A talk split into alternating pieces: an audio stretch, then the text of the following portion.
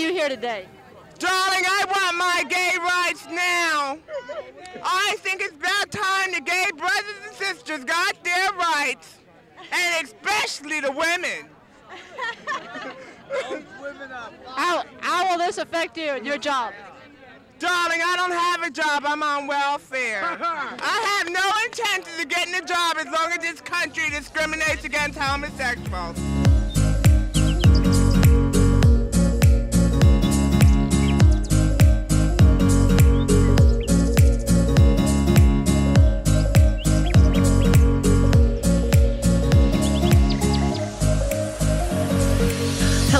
Welcome to The Healing Space, the Black and Queer mental health podcast geared toward proving there's more than one way to heal. I am your host for the day, uh, Nia Desiree Clark. It is a Black trans woman and femme takeover today. Um, thank you to Sensei Raven for offering this space to Black uh, trans women, Black trans femmes, to talk about some of the uh, relevant issues that are impacting our existence today. And so, with that being said, just want to get into who am I? Just give you kind of a, a, a general uh, introduction. So, my name, like I said before, Nia Desiree Clark. My pronouns are she, hers, hers. And I am a woman of transgender experience, a Black woman of transgender experience. And so, what makes me distinctive? I, um, so to start out, I actually grew up in foster care. I was raised in the foster care system. I hail from Boston, Massachusetts originally. Go Sox! Um, and I was in the system for 14 years and 15 different placements in two states. And it was not a good experience. I, I socially transitioned um, and uh, I knew as young as the age of eight that I was trans. It wasn't until the age of 16 that I socially uh, uh, to reflect on the outside um, how I felt on the inside and who I knew myself to be on the inside. And that was met with a lot of um, resistance, especially from social workers, from foster and adoptive parents, and it wasn't it wasn't uh, even uh, accepted at school um, when I socially transitioned at 16. And so, what did I do with this? I decided that um, there were a lot of adults around me who did not uh, respond well, and I decided when I aged out of the system that I wanted to be the adult who responds and that I wanted to teach other adults how to respond to young people who are really, uh, you know, on the margins, young people who are the most vulnerable, and those would be LGBTQ youth, those would be sexual and gender minorities of color, and even more specifically, Black and Brown children, Black and Brown queer children. And so when I aged out of the system, the system hired me. And I've been doing that work ever since as a direct care counselor in residential settings, as a trainer in therapeutic crisis intervention from Cornell University, um, and as a child welfare consultant. Um, and I've been doing that for many, many years now. It'll be 14 years actually in August. And so right now, what do I do?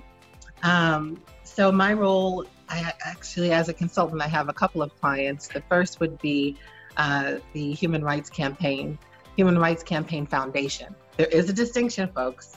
So Human Rights Campaign Foundation, they're really the ones who do the boots on the ground work, who do the work with, uh, you know, with queer youth.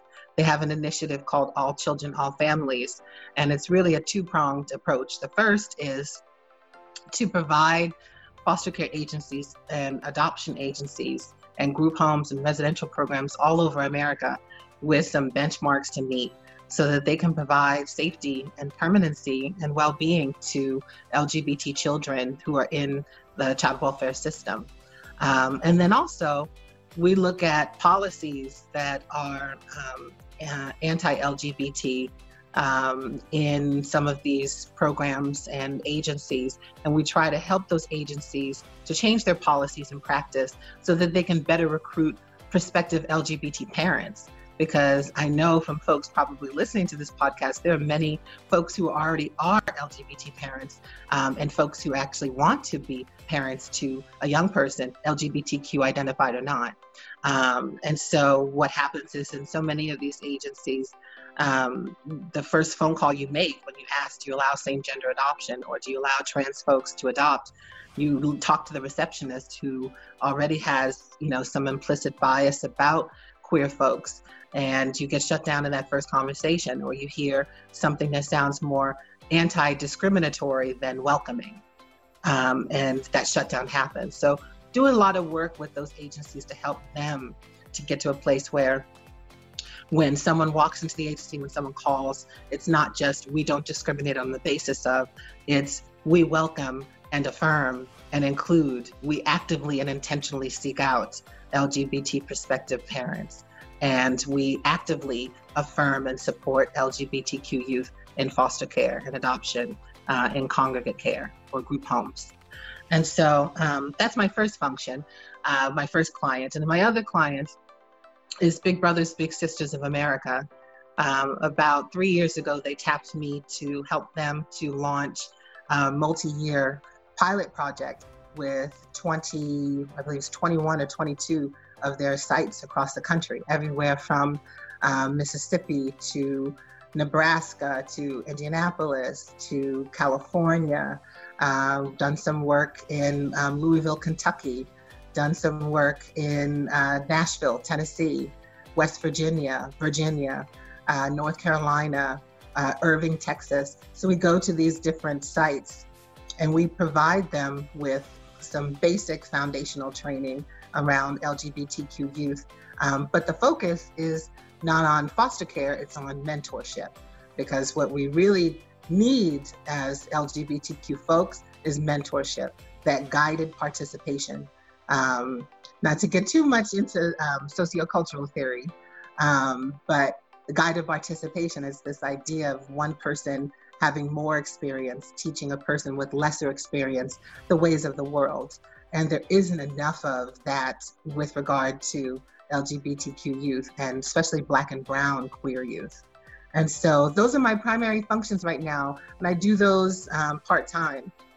Um, I also, you know, have been involved in um, a lot of uh, activism and causes. So, for instance, um, I was the former coordinator for Models of Pride, um, the Parent and Professional Institute. For those who don't know, Models of Pride is the largest LGBTQ plus youth conference um, in the world, um, the largest free conference for LGBTQ youth. And so I was in charge of the Parent and Professional Institute, where we had about between four and 500 parents receiving workshops, opportunities to connect, um, opportunities to receive resources. And we would envelop all sorts of folks from uh, social workers to mental health professionals, um, anyone you know who worked with or on behalf of young people, including some of those parents who were um, just beginning to acknowledge that their children were queer identified or coming out. So I've been doing this for a really long time. You know, I started, I started in the nonprofit world um, even before I had aged out of the system at age 15. You know, there's um, a program here in Boston, um, an organization, a child welfare organization called the Home for Little Wanderers. And I started out at 15. Um, there was a program that was, a, you know, a safer sex program. And I started out as kind of a peer leader and, you know, putting condoms on bananas back in the 90s, in the late 90s, and teaching young people my own age how to um, engage in safer sex practices how to embrace their mm-hmm. LGBTQI identities, and how to, you know, find community as well. And so I've been steeped in that work for a really, really long time. And people have kind of seen that work and have reached out to me. So, for instance, um, uh, you can actually check it out on YouTube. I, I actually uh, was a producer on a documentary for MTV. The documentary is called Transformation. You can see it on YouTube.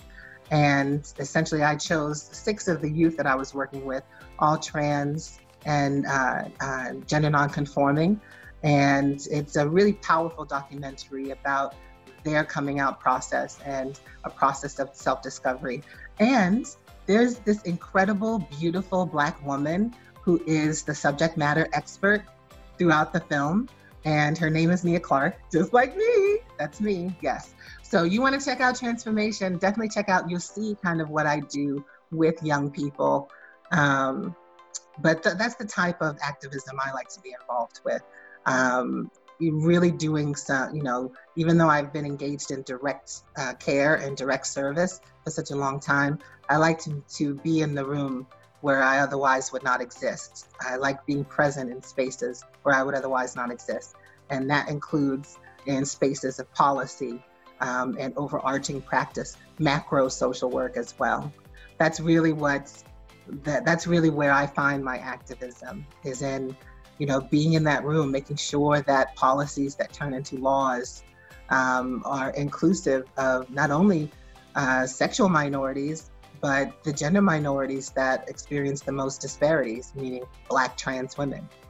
And so with that, you know, I I just I wanted to, you know, have this kind of this takeover kind of really focus and hone in on Black trans women and femmes. And so that's why I was so happy when uh, Raven had reached out because I I had a lot of things on my mind, and yet I I didn't know what the best forum would be to kind of share some of my thoughts and share some of the things um, kind of ruminating in my thought process right now. And so I wanted to talk a little bit about, you know, you know, what's going on in our culture. And the first thing that comes to mind would be anti-transgender violence, and specifically anti-transgender violence toward uh, Black trans women and femmes. And I, you know, I would be remiss if I didn't take a moment to honor those who in the past, who since the, you know, since the beginning of the, you know, pandemic have, you know, lost their lives or been assaulted in some regard. And some of those folks being Nina Pop. Um, you have uh, Tony McDade, a black trans man actually, who was murdered by the police in Florida. You have Dominique uh, Remy Fells, who was murdered as well. And then the one that really has bothered me the most uh, recently would be Riah Milton.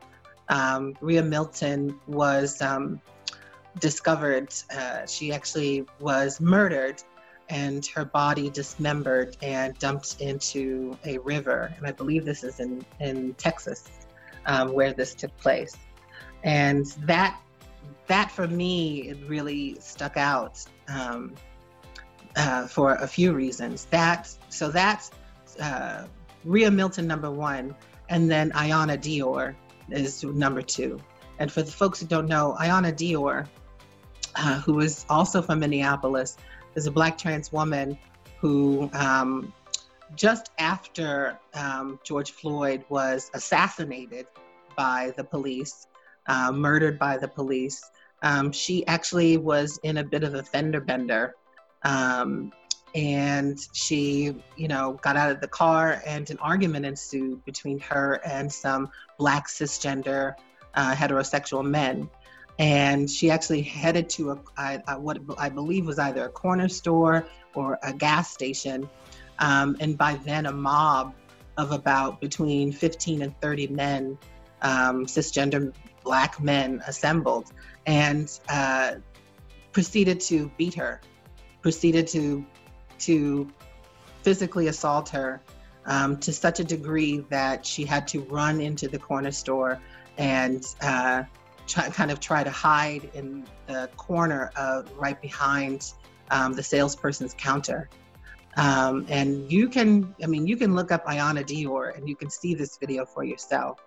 But you know what came out for me and just watching this video, not of Iyanna being murdered, but Iyanna being beaten, was this feeling that uh, Black trans women are seen as subhuman, that they're seen as less than by um, other Black folks.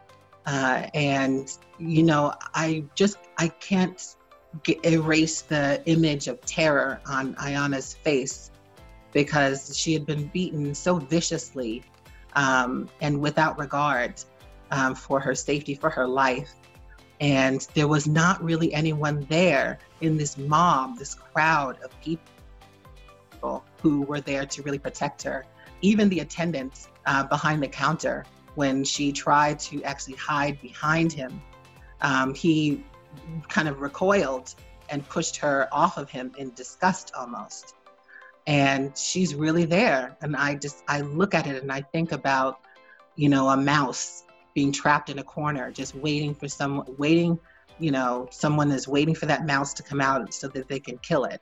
And there are moments in that video that also, um, they haunt me because there are there are black men in that crowd, there are black women in that crowd, um, and even young, even younger than that, there are some young people in that crowd, and you can hear them saying, "It's okay, got to come out sometime.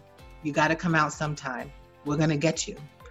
And that was so frightening to hear. And I believe that this had only been a day um, after the George Floyd incident where this took place.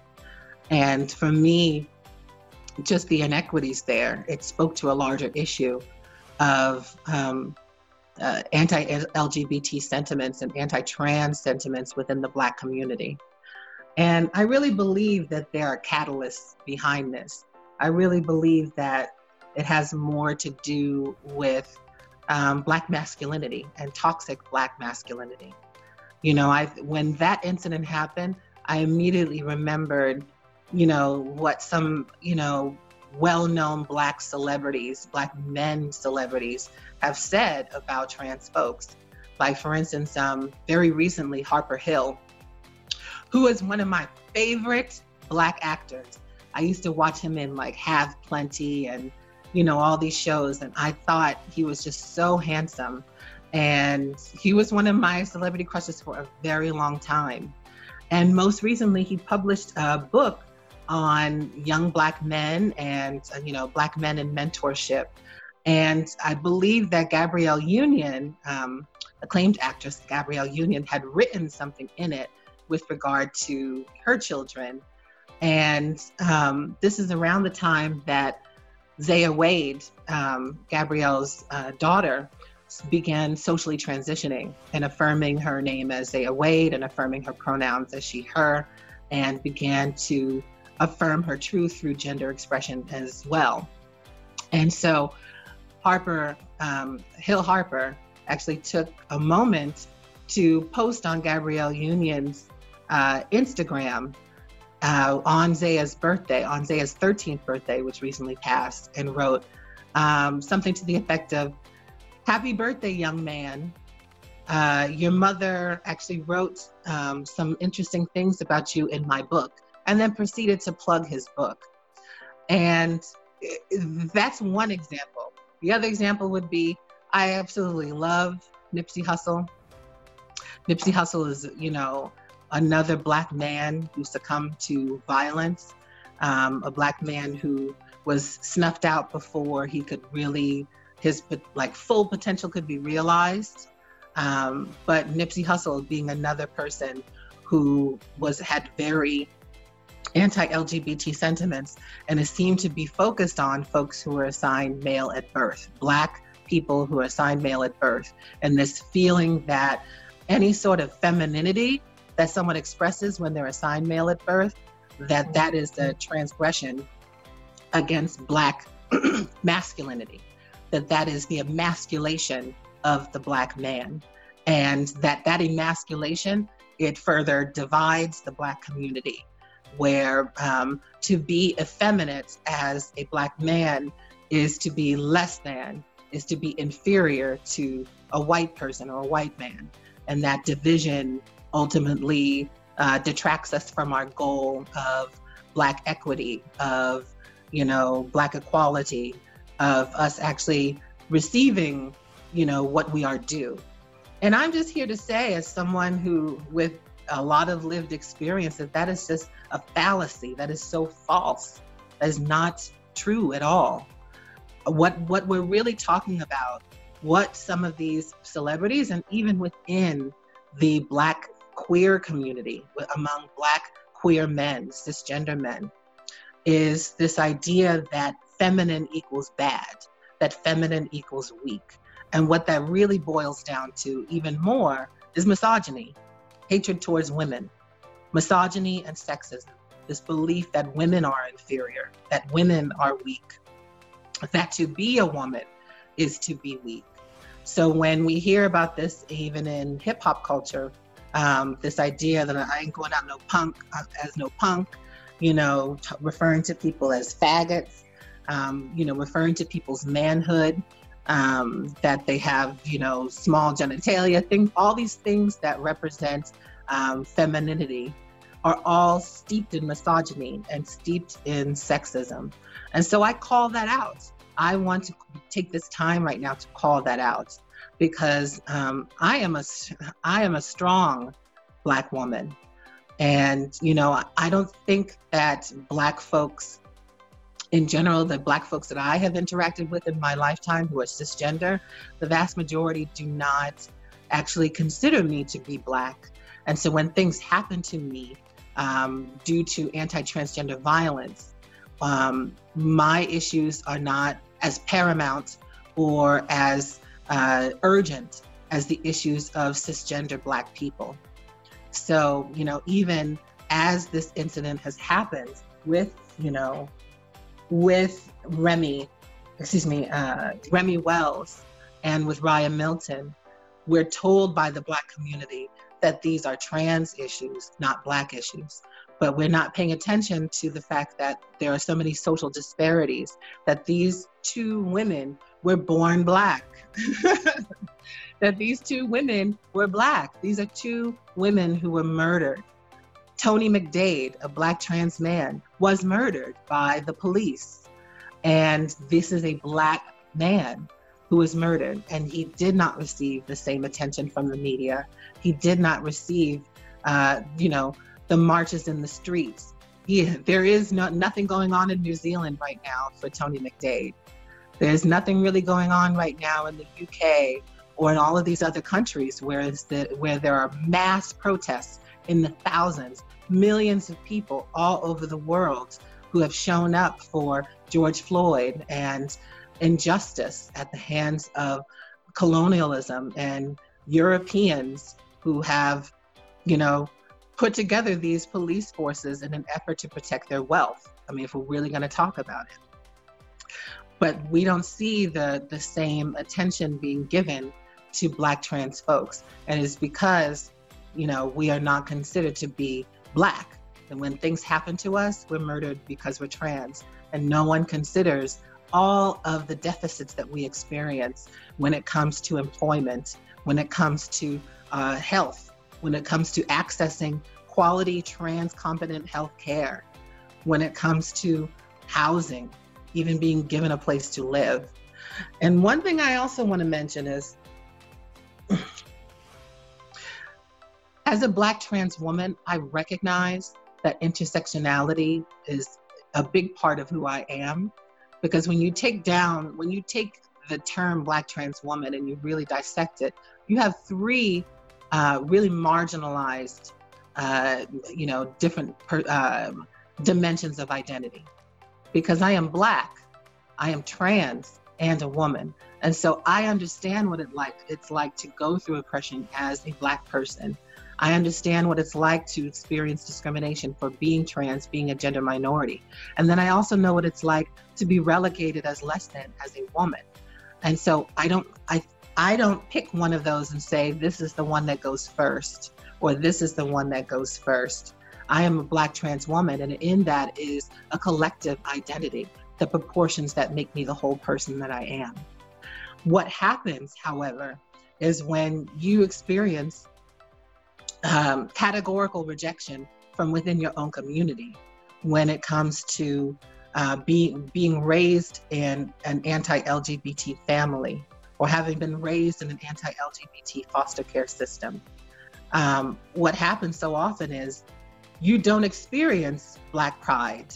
You don't experience pride in being Black because the people from whom you emanate, the people that give birth to you, the people that raise you, the people in your communities, in your faith communities, your churches, your grocery stores, the community centers, all look at you as though you are less than or that you are not welcome, how do you then engage in a movement where you're supposed to be revering Black lives? When you're supposed to be revering these Black lives and your life isn't being revered, how do you then experience Black pride? And for me, the only way that I've been really been able to experience Black pride is in looking at historical oppression.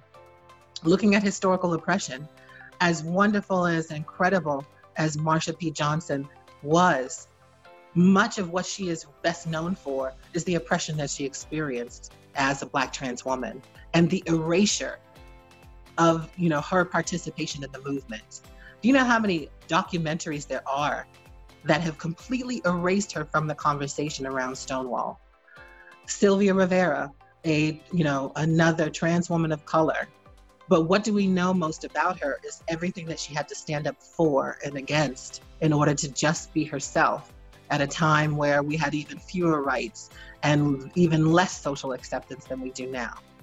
And so I have to look at those those experiences, looking at, you know, uh, Miss Major, and all of these older um, Black trans women, some of whom are not even here anymore because they just did not survive the AIDS crisis and lost our mentorship. But I can only seem to find, uh, you know, pride in my Black history by looking there, by looking at who came before. And so I want to just take that moment as we're looking towards this Black Lives Matter movement that, you know, it, you, it's, it's, it's about all of us. You can't say that Black Lives Matter if you uh, are an elitist within the Black community. If you're an elitist within the Black community, community then you're qualifying which Black Lives Matter. That is what weakens the movement. That's what causes the division, the very division that you're so concerned about. You know, I remember um, earlier this year, I was presenting at the National Mentoring Summit in Washington, D.C. Um, and uh, they asked me to participate in a discussion around LGBTQ mentoring. And they asked about and they asked about cissexism, which is the belief that trans people either don't exist or shouldn't exist. It's the the social construct as opposed to transphobia, which is which has more to do with the direct interactions. Um, and so, in talking about uh, cissexism and transphobia within the Black community, I remember there being a Black cis woman at the end of that discussion who came up to me as everyone was dispersing and going to the next workshop, who came up to me and said, I really, everything that you said really resonated with me. However, you know, I just don't know how I feel about having these discussions around infighting among Black folks in front of white people, because I see many of these folks, even though they're in positions of power, this conference was comprised of executive uh, directors and you know program managers things not not as many people who are directly engaged with mentees. But her alluding to this idea that we have so many white spectators there's the white gaze is here and that um, this is not a conversation that is meant for them to hear and in that moment I had to really think about well, what's my priority here? And having to choose between my intersecting identities. Do I have a discussion with her about anti Blackness from the trans perspective? Or do I have a conversation with her about anti Blackness from a woman to woman perspective as a Black woman talking to another Black woman? And I chose to have an amalgam, a kind of a combination of both and basically said to her, This has been my, I'm speaking from a place of my experience. And while I know that you don't want us to look bad in front of quote unquote company, this is very real.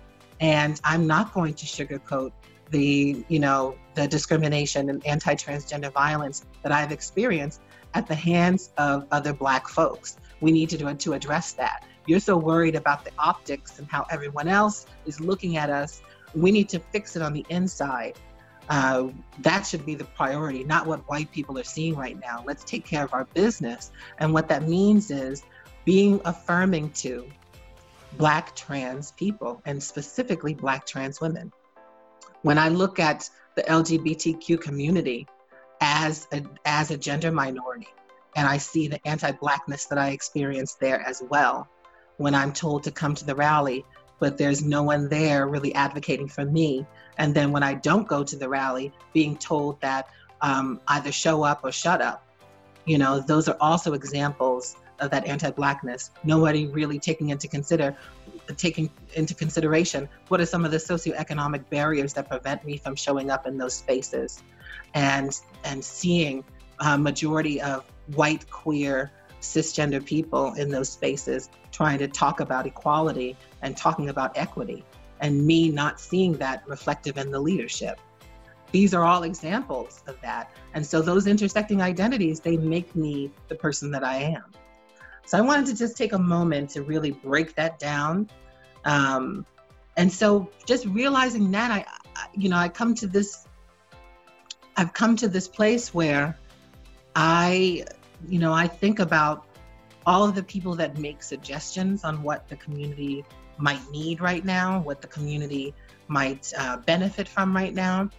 And what I love, uh, Dr. Torie Weiston Serdan, um, who's based in um, California, um, has always, you know, one of her young people was quoted as saying, You shouldn't do anything about us without us. And that's the best, you know, kind of advice that I can give to the, you know, to the Black queer community right now, if you are cisgender or you are not of transgender experience, is to make sure that you're including us in conversations. And then also, why is it that we're only uh, community when something bad happens. When is the last time, Black, queer, cisgender folks, that you had a Black trans woman in your home?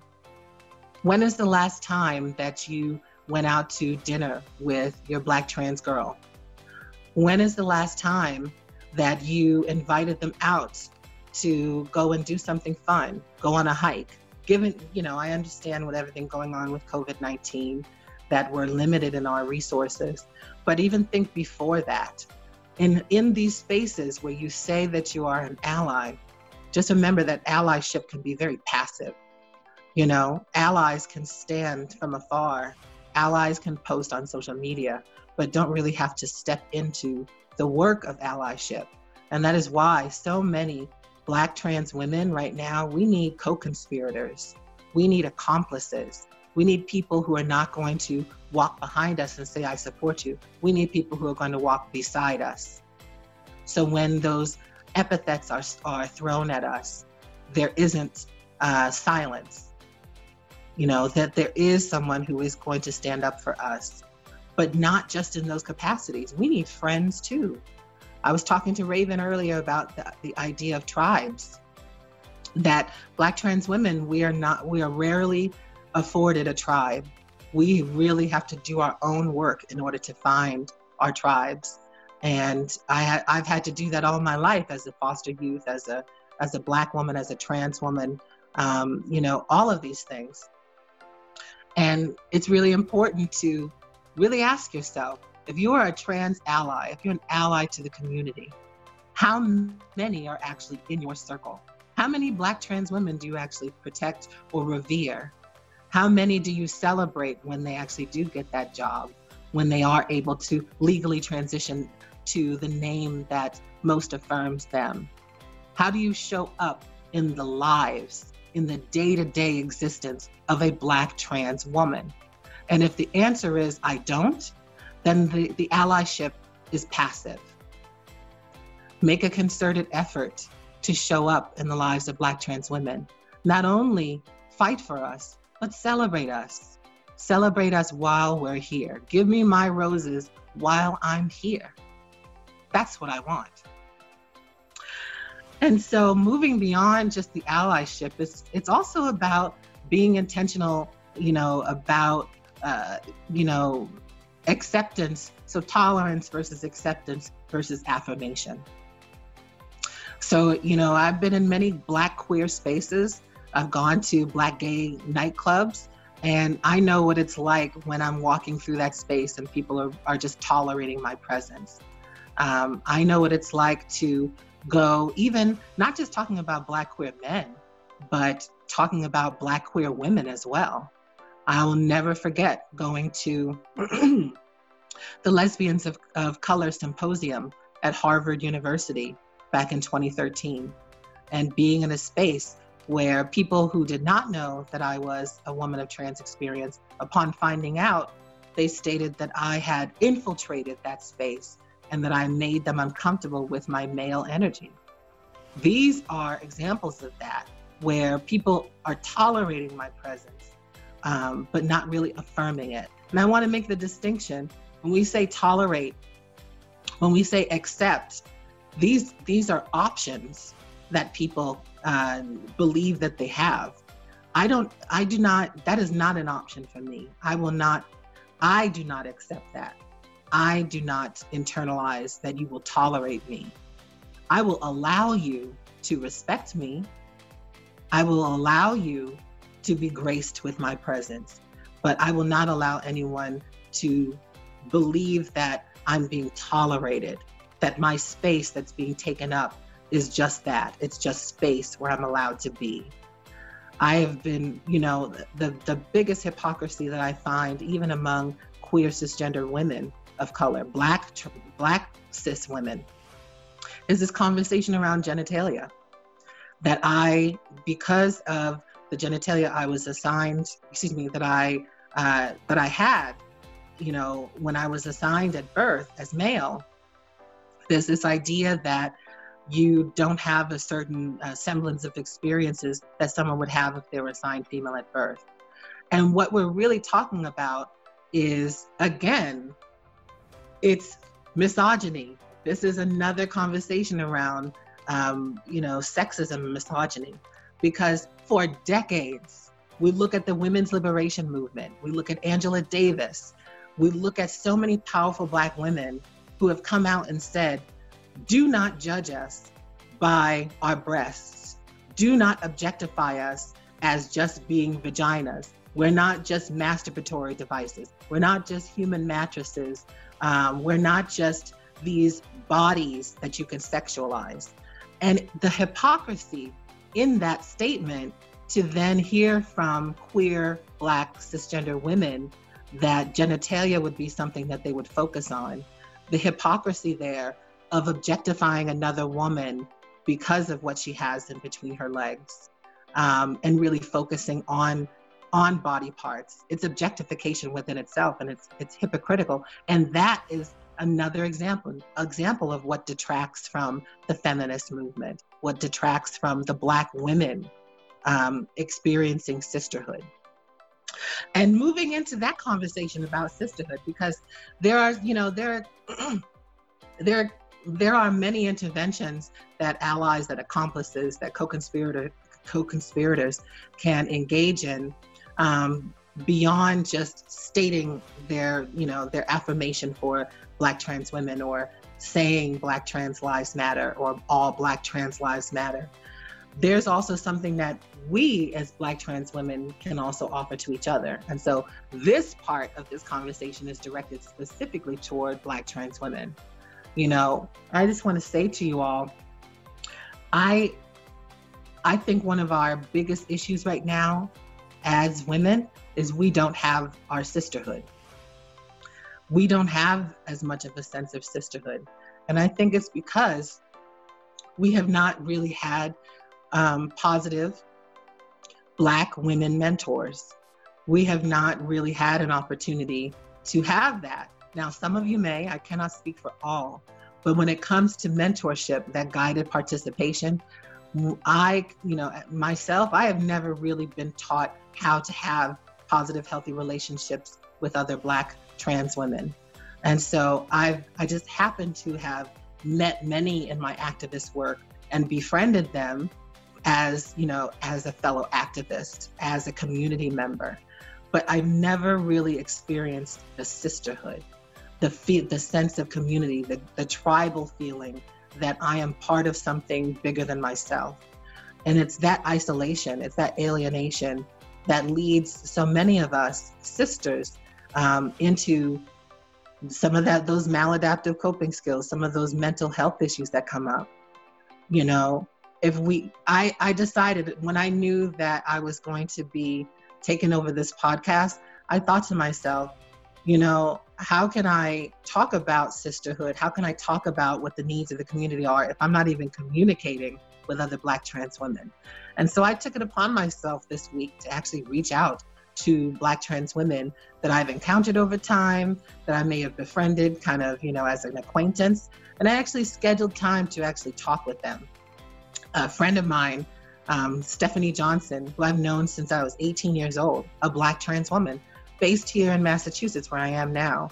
I reached out to her. It's been years, maybe five, six years since I last saw her. And I reached out to her and I said, you know what? Why aren't we spending time together? Why aren't we hanging out? Let's go and hang out. And I've got to do my part to really give into, you know, to really help that sisterhood and, and, and to fortify that sisterhood.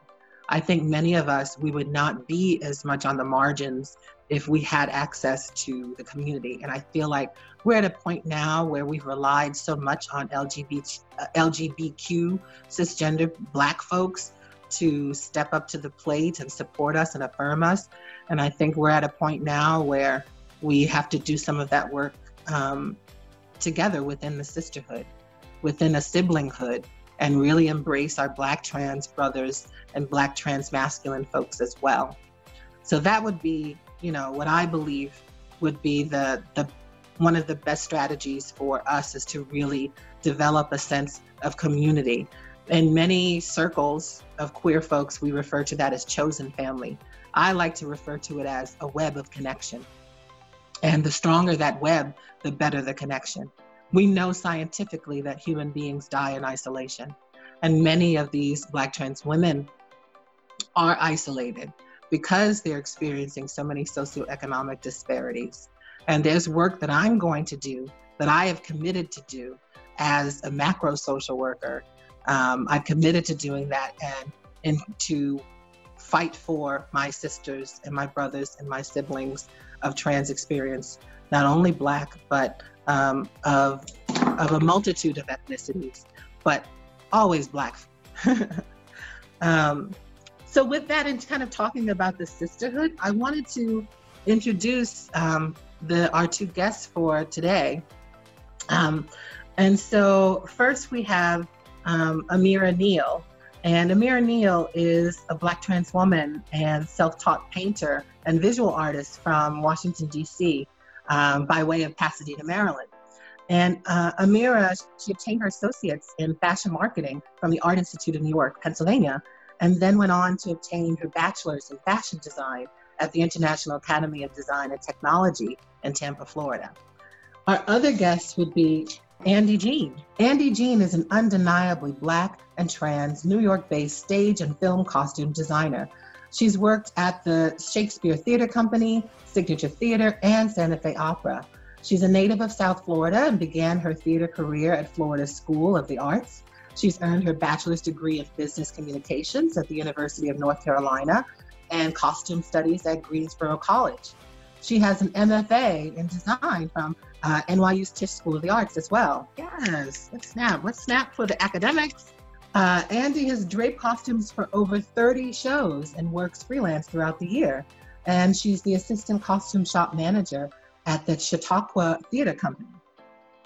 Her shows include Our Dear Dead Drug Lord, Siblings Play, One and Two, Amen Corner, Rags Parkland, Good Grief, Othello, Wig Out, Playboy of the West Indies, A Doll's House, and the highly acclaimed What to Send Up when It Goes Down by Aleshea Harris. Andy loves meeting new artists and collaborating with directors and choreographers. So, with that, I'm going to pass that on and hear from the ladies for a minute.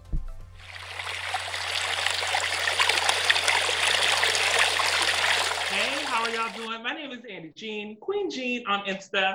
Uh, I am a costume designer and storyteller here living in Brooklyn, New York.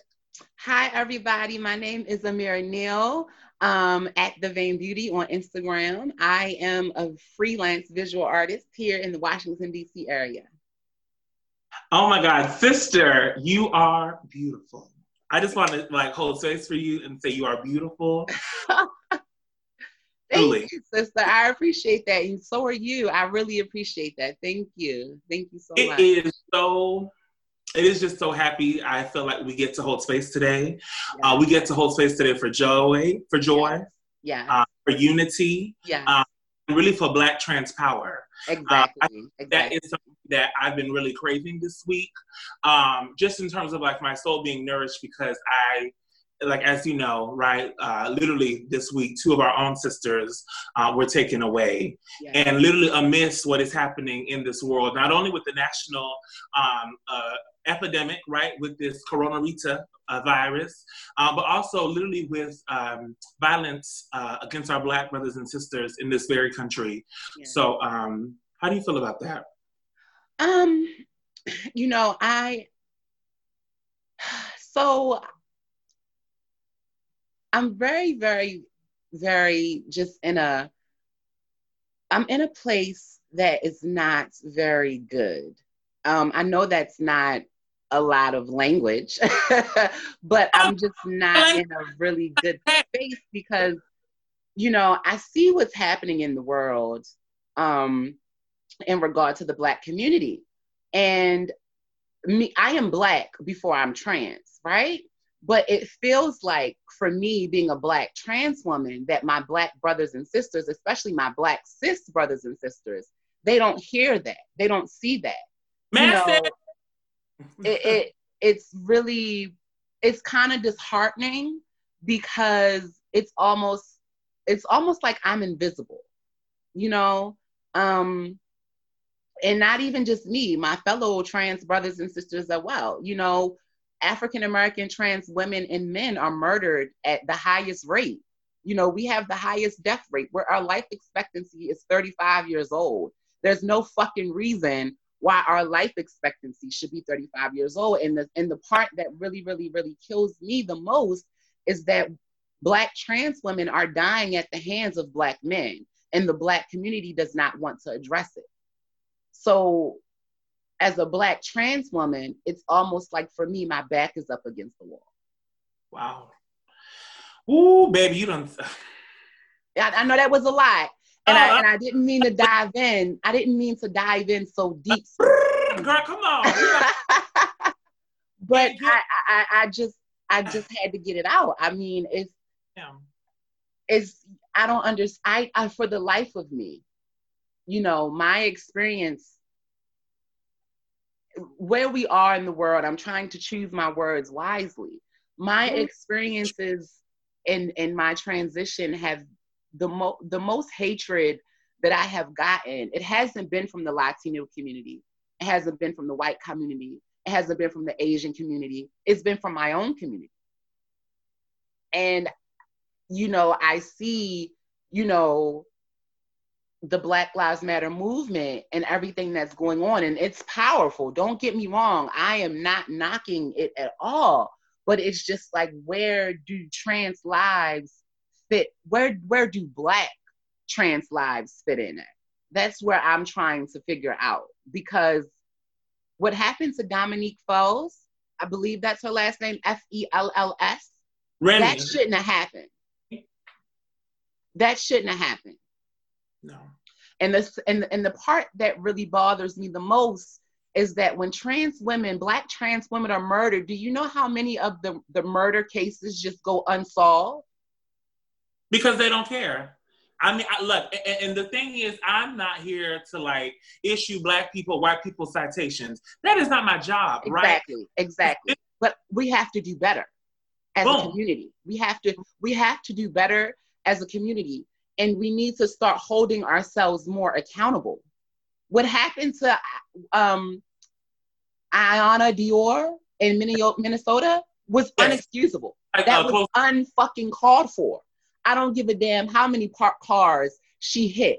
It did not require 30 men and 30 women to jump and beat that little girl the way that they beat her. That that was fucking ludicrous. That, that we have to do better we have to do better.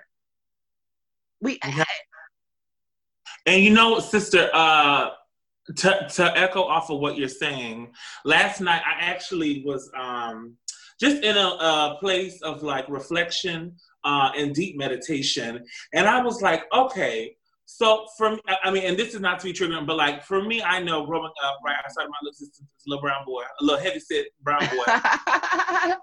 I felt like we were instructed, right? Like I was instructed, you protect your sister, right? If anybody steps up to her, you, you make protect sure her. That's how it was with me. Or- yeah. sister. No one will ever disrespect her. They gonna call her no bitch, no bald headed bitch, like none of that, right? So I feel like to me, where have like, like where in terms of like um adulthood right or just in terms of maturation right for for um for our black brothers like where does that shift right where we are not protecting our trans sisters like they are our own sisters Exactly. and for me i also just felt like the way that they handled her was egregious it was And It you was- know something else, Queen? I, I don't mean to cut you off. I'm sorry. But the store, they didn't even want to let her in to the store. They didn't even want her in the store. She was running for her fucking life. And the store owners, they didn't even want her in the store. If you watch the video, they were trying to tell her to leave the store. and leave and go away like Le- what like you, you have that much hatred for a person that you see this person getting beat the fuck up by 30 motherfuckers grown ass men and we all see how small a frame this little girl is we, we see that you, you know, but here's the thing. I, to me, girl, I'm a big. You already, you already know. I'm a big lady, honey. And for me, I don't care if I'm small, white, black, short, whatever, light skin, both skin, like dark skin, uh, middle of the road brown. To me, it, there is no justifying the reaction. There's no justifying that level of abuse. No one should ever have to put their hands on anyone, right? If there was a disagreement as adults, hopefully as handle a it as adults we could handle it as adults. But to me, it was just like that. Um, the mentality shifted right to like this really savage like behavior. And to me, I'm just like, if no one in this mob, right, was like, hey y'all, this is like this ain't even right, right? Like, how are we men beating up on a woman? And I'm like, wait a minute. So is this what we do now, bruh? Is well this the we problem the problem is let me stop you right there sis the baby. problem in the African American community, they don't see trans women for women. Uh. That's the problem. That's the issue. And let me educate you non motherfucking edu- let me educate you non factor motherfuckers for some shit right now. Hormone therapy is real hormone therapy, when you are on your hormones, especially for a long point of time, and you start taking that spirolactone and it start breaking down your muscle mass, you can't, you not, you not built to be going out here fighting no whole grown ass man. Hormone therapy is something that is a part of your transition. So non mother non educated motherfuckers that like to comment so much, and excuse my language, that like to comment so much on how Oh. transgender women are men and blah say blah blah blah blah blah. You don't know shit. No. You fucking know nothing. But you know what, sister? I this is a conversation that I mean, uh, to be honest, I feel like I'm fatigued with having this conversation. But baby, I'm not tired yet. And and, and what I mean by that is how um closed-minded right how ignorant right for us to try to say well because of genitalia this is not then going to deem what a like, like like this is now how i classify somebody first off we never see genitalia right no like none of us are walking naked out here With our I- genitalia out. Exactly.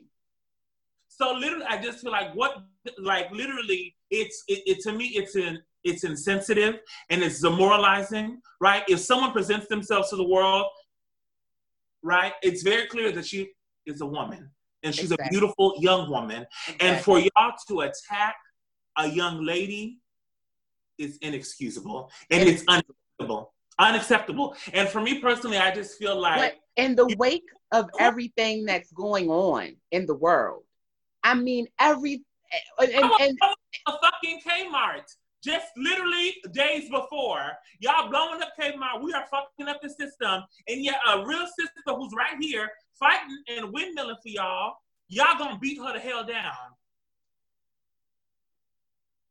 Girl, I think we hot. It's insensitive. it's very insensitive. I mean, I really feel like I didn't mean to cut you off. I feel like I, I feel like I cut you off. No, sister, you're fine. You're fine. I really, and this is something that is like so personal. I feel like I have five brothers, um, and baby, they range from 40 to uh, 21 now. And I'm always just like, are my brothers, right, the kind of men who would maybe see a trans brother, trans sister out in the world, um, maybe potentially being subjected to violence, would be would they be men and stand in? Would they be men and stand up and fight back? And that is something I, like I'll be very honest with you. As much like education, we try to. I mean, as much aware, like as much as we speak, I I don't know if they would, and that scares me. Cause that girl could be me. That girl could be a sister Mira. Yeah. That girl was Iyanna. Yeah. Like, so for me, I really and truly feel like, what are we going to do? And I don't think that it's always on us to try to like navigate and really build up opportunities to have these conversations. Yes, we can have these conversations, but but yeah, you, y'all have to meet us halfway. Right, right. We we as a community, like I said, we got to do better. We can't keep. My thing is, we can't keep blaming the white man and then basically doing the same systematic shit to our own people that the white man is doing to us. You understand what I'm saying? Like we like that is what they want us to do. They want us we are already a siloed. So now we're just creating silos within within silos. So basically it's easy it's easier for the white supremacy to infiltrate because we are already divided. Yes, and you know, um, okay, brother, um, um, Billy Porter, I believe, um, just did a, a really beautiful um, uh, letter, or just like a call to action, and he was really talking about like the uh, colonial mindset, right, of our Black brothers and sisters, um, and like in, in and that's I think kind of really um, kind of alluding to like the generational trauma. But part of me also thinks that like, how can we want right? I, I, like, I, I, and I'm speaking on my behalf. I feel like we all want to achieve right a, a form of black excellence, right? We want to take pride in culture and that, like, literally, we are black, we're beautiful, we're unstoppable, we are unmatchable, and I just feel like that same energy is not championed for our brown and black trans brothers and sisters. And to me, I think that is a huge, huge problem. Because we're we're looked at less than. We are the secrets. We are the the fetishes. We are the fantasies. We're we are the the OnlyFans girls. And I'm not listen. Oh listen, my God! I'm not shaming none of the girls out here who are doing their thing on OnlyFans. You make your money the way that you need to make your money, and ain't nobody on this earth can judge you. But what I'm saying is, we're more than just these fucking statistics. Where I am more than your fantasy. I am more than your fetish. I am more worthy than them. Absolutely. Girl, you are valuable. You're valuable. You're magic. And I think for It me, ain't no, eh, baby, this pussy priceless. honey, It ain't no price tag, honey. It's, you can't, you can't. Good pussy. Okay. I, literally, we just came from a rally this afternoon. Said, honey, um, if y'all could smell me, y'all would smell good pussy. And I really feel like folks are so intimidated by that, right? I mean, I feel like these men um, uh, hold a really severe uh, sense of self hatred, um, which I don't understand because I really feel like Black women continually uplift, right? Continually give our brothers uh, love. And, and, and so I just don't know how we can literally move forward um, if this is the way we, uh, if this is the mindset that we're trying to hold on to. so, So- sis, Yeah, go ahead. I'm, I'm sorry. Continue. Wait, I'm sorry, just- but I do have a question. I do have a question. yes. Um, so I was, yeah. Go ahead. No, go ahead. Continue. I'm sorry. I'm sorry. I, like I, I really want um when when when we are having discussions about the future, it is imperative that trans and black and uh, brown brothers and sisters are first. I am I, I, we can no longer tolerate us literally coming in last, being sidelined, always being the last group. Because literally, what the issue is is you don't consider us an equal, like you said, right? You don't consider us uh, valuable, um, and and and we are, and we literally are magic, and we literally are the foundation of. Oh, do you know? So okay, so let me let me give you a quick history. Sylvia Rivera, right? Uh-huh. The Marsha P. And Marsha P. A lot of people don't know that Sylvia Rivera actually helped the Black Party Panther movement feed children. When the Black Panther Party movement was up and running in the 70s, Sylvia Rivera actually helped them feed the children. She was helping them with a lot of their fundraising. She was helping them with a lot of their with a lot of their protests. Yeah, a, a, a trans woman was helping the Black Party Panther movement, and no one talks about that. It's almost as if it, it was erased from the history books. I, I feel like, and, yeah, I'm sorry, baby. No, and for me, for me, it bothers me because trans people, we have been here. This is not just something that just came out of the sky and oh my God, where did these transgendered individuals come from? No, we have been here from the dawn of time. If you go into the Bible, New not New Testament, the Old Testament, they refer to us as eunuchs. Transgender people, we have been around for the dawn of times. We served with kings and queens. We were some of the spiritual roots, some of the spiritual leaders and and um and the Indian um the Native American um well I, I, mean you know sometimes like there are refer to us as two spirited beings. That's right. You know, we've been here. We've been here. And and to be quite frank, we're not fucking going anywhere. We're not going anywhere, and literally, we can no longer be last. We can no longer be, oh, that's right, them. No, no, no, no, no, no, no, no. Front and forward because I really feel like we have got to set a new precedence for how we move forward. When we come out of this Rona Rita, okay, COVID, whatever it is, when we come out of Heineken Rita, literally we cannot go back to the old way. To me, the old way is simply old. And we really need to figure out how we're going to align ourselves, how we're going to put our steps in order to achieve these new um, not only like philosophies but also like new ways that we can approach um, more uh, equality. Because i feel like a lot of times you know like like i have like family members and like friends like oh yeah uh, black trans lives matter. And i'm like okay but like is that the difference between saying it. Anyone can say it. You can say it but do you really fucking mean it?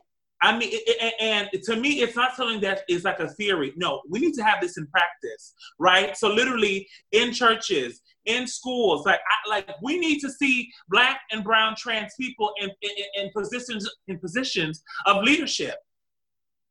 Like literally, I just feel like we um, our narrative, and, and I know that you feel like this. We need to rewrite the narrative. Yeah. Sometimes is like exists and really only uh, lives in ballroom or in sex work um, or like literally fetishization. And it's actually, wait a minute, wait a minute. Maybe not only have we been here since day one, but we literally are like the source of everything, source of culture. Yes, yes, yes, yes. So I, um, it's no shade. The, the, when you say the source, the source of culture, that really resonated with me. Um, there's so many trends that I see in the world now that stemmed from transgendered women. There's so many trends. There are so many trends that I see in the world that stemmed from the backs of transgendered women, particularly Black transgendered women. And it's almost like you you you want to erase us, but yet you are so influenced by our culture. Well, they consume, baby, uh, here's something that is so uh, radical to me, right? Trans women have always been consumed, right? They consumed our brain, uh, uh, uh, our mouths, right? Our entire bodies. Men consume them, honey, in the darkest of the nights but literally they go back to their day, they go back to their lives during the day. And so for me, I just feel like, how are we literally something that is so um, digestible, right? But then you don't, like, you don't vouch for us. Right. You don't honor us. So let's talk about that. Let's that's something that I, I want to talk about. Why do you think it's so hard for black men to just be able to love and be with a transgender woman? Why do you think that's so hard, sis? I mean, I already I kind of already have my answer, but I want to hear what you what you think. Why do you think society kind of shuns black men from dating black trans women? Like why like why do you think that is? I, I, I t- personally, for me, I feel like it's very, um, it's very straightforward uh, because of fear, uh, because of stigma, and also because um, no one wants to be weak. No one wants to be soft. No one wants to be considered less than, right? As black people, we're already low on the totem pole.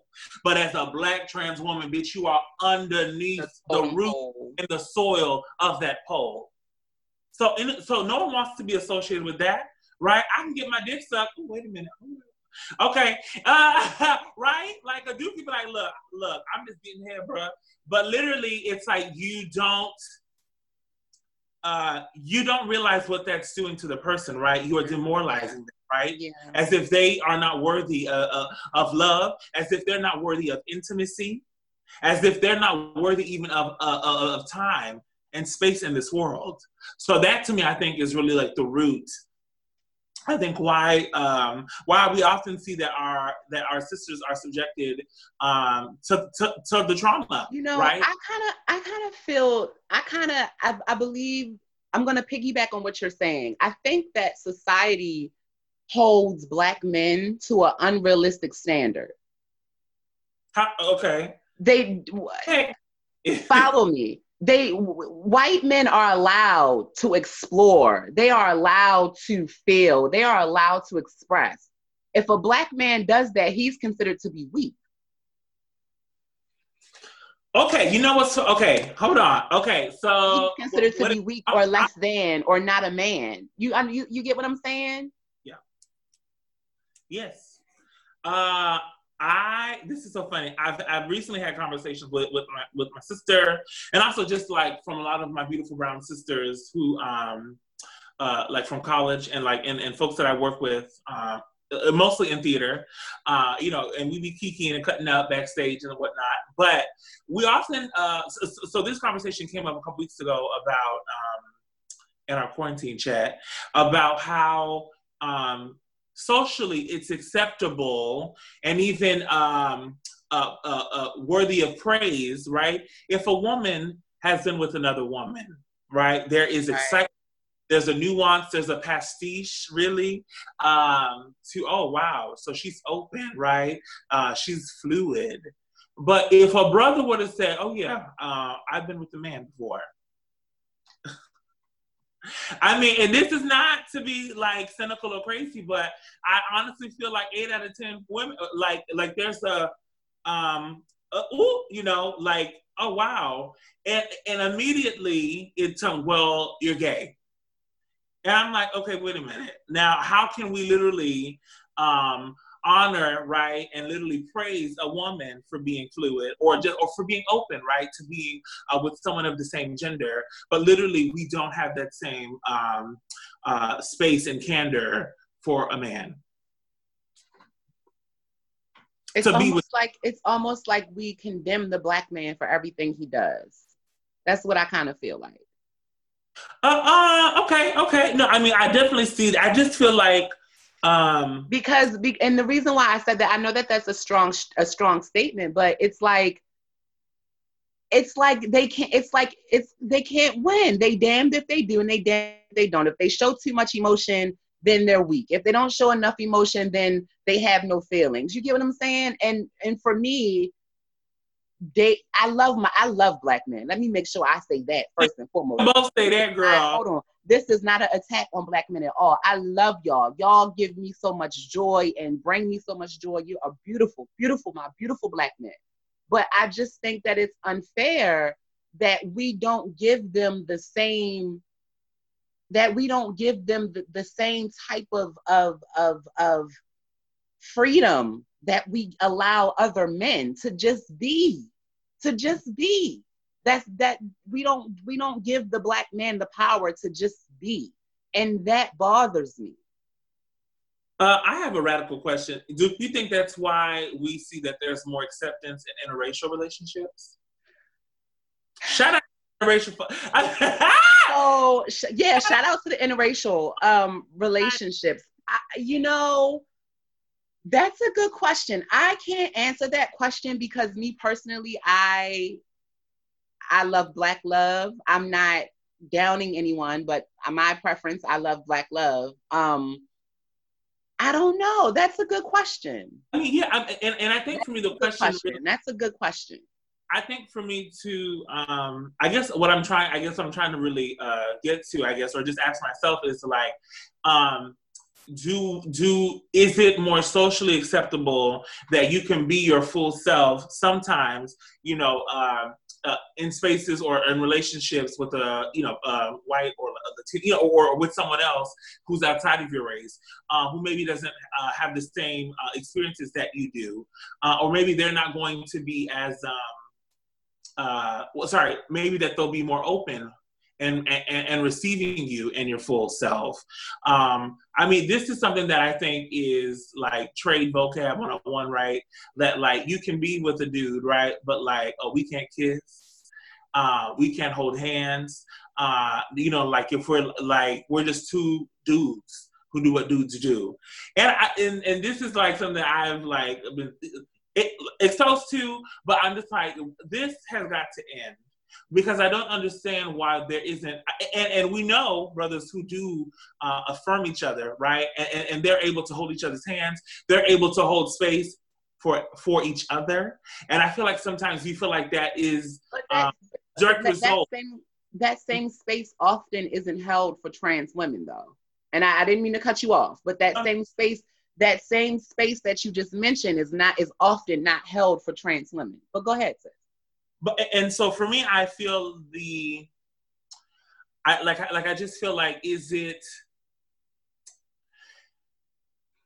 Yes, I understand that um, our black brothers definitely have to experience, you know, things that like maybe even our black women don't, like our sisters don't really have to um, experience.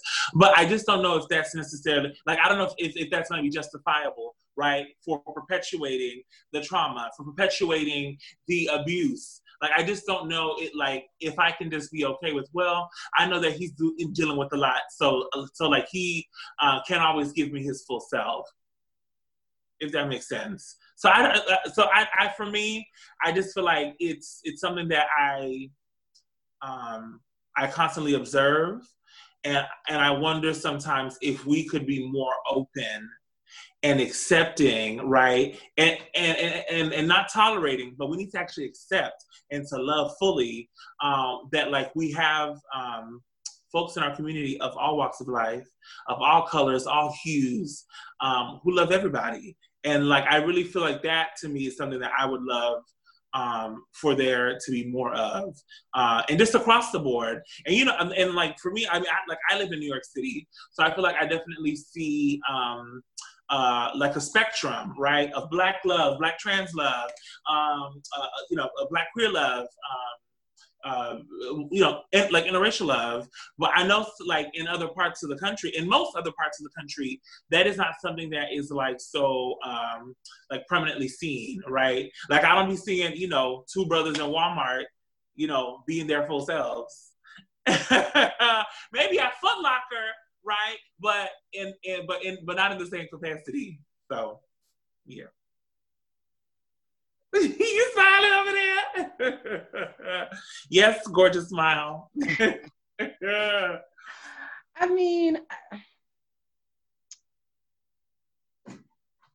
what's on your mind, baby? I just have a lot of feelings. I just have a lot of feelings. I do. Well, let's talk about it. I'm not quite sure how to put them in words. Okay, okay. And I don't want to offend anyone. So I'm let me sit on it. Okay, yeah. Yes, yes, yes. Let me sit on it. Um kitchen table talk later. oh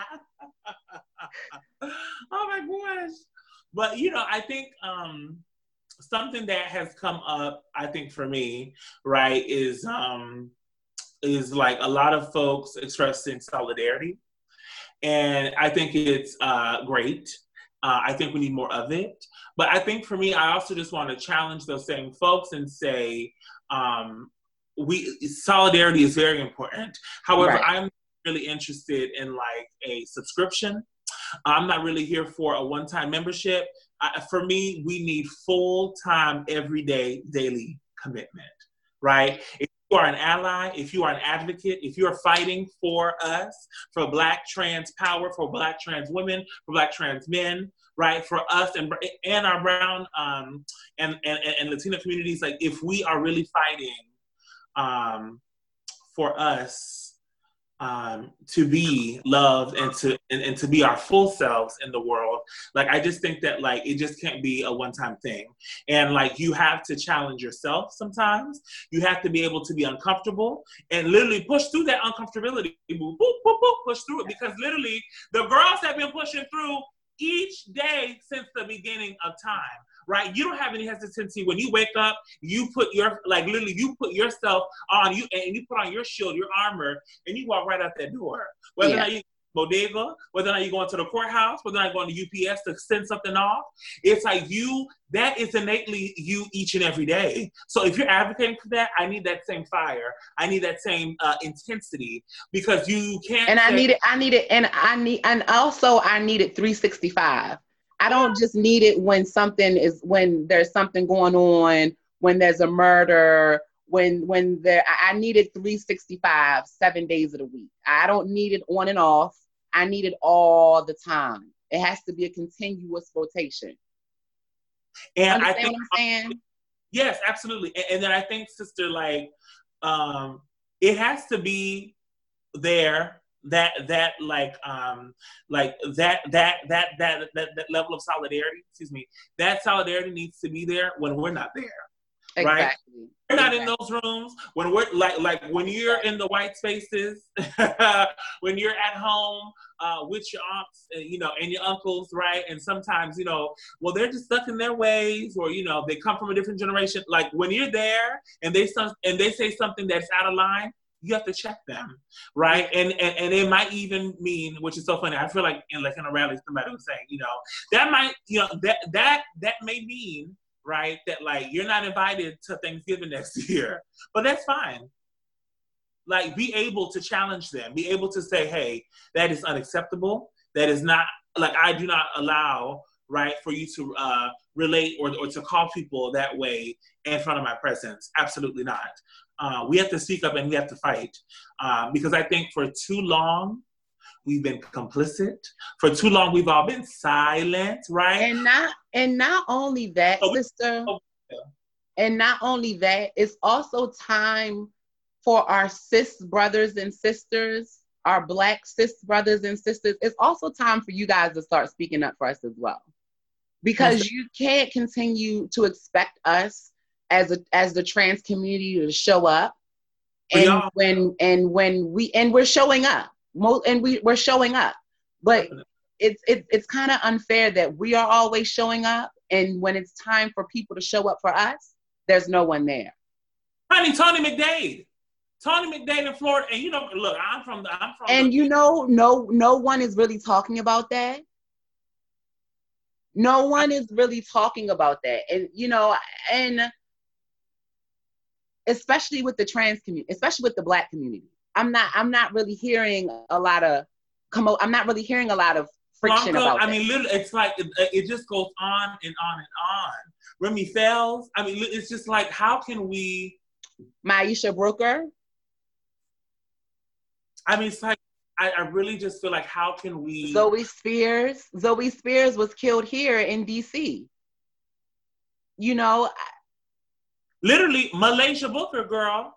Okay, after which is so crazy to me that like we are seeing these things sensationalized and, and literally recorded time and time again right like so let's talk so sister that okay so that's interesting i want to i want to and I, I hate i hate to keep cutting you off and i'm terrible at doing this let's talk about the let's talk about the trans. I want to talk about the trans like the trans community in the police. Let's talk about that for a minute. How do you what do you feel about that? Because I I've had I've honestly I don't care for police officers. Um I never have. No, honestly, I've I I never cared for police officers. Being a black trans woman, I have been treated horribly by police officers, and particularly black black men police officers. I remember um, I was actually coming from DC at this particular point in time. I was living in Annapolis, Maryland, with one of my aunts, and um, I was coming. I was going to New Carrollton Station, which is in um, which is in Maryland, and I was coming. I was going from New Carrollton to come into DC. So I actually missed the train. So I go to the bus stop, right? I'm I'm on my cell phone, you know, I'm like, oh my God, I'm talking to someone. I'm, I'm just like, I'm just, Kelly Clarkson, Eddie Murphy. I'm upset, you know. I miss I miss my train. Because now we can't train. exactly.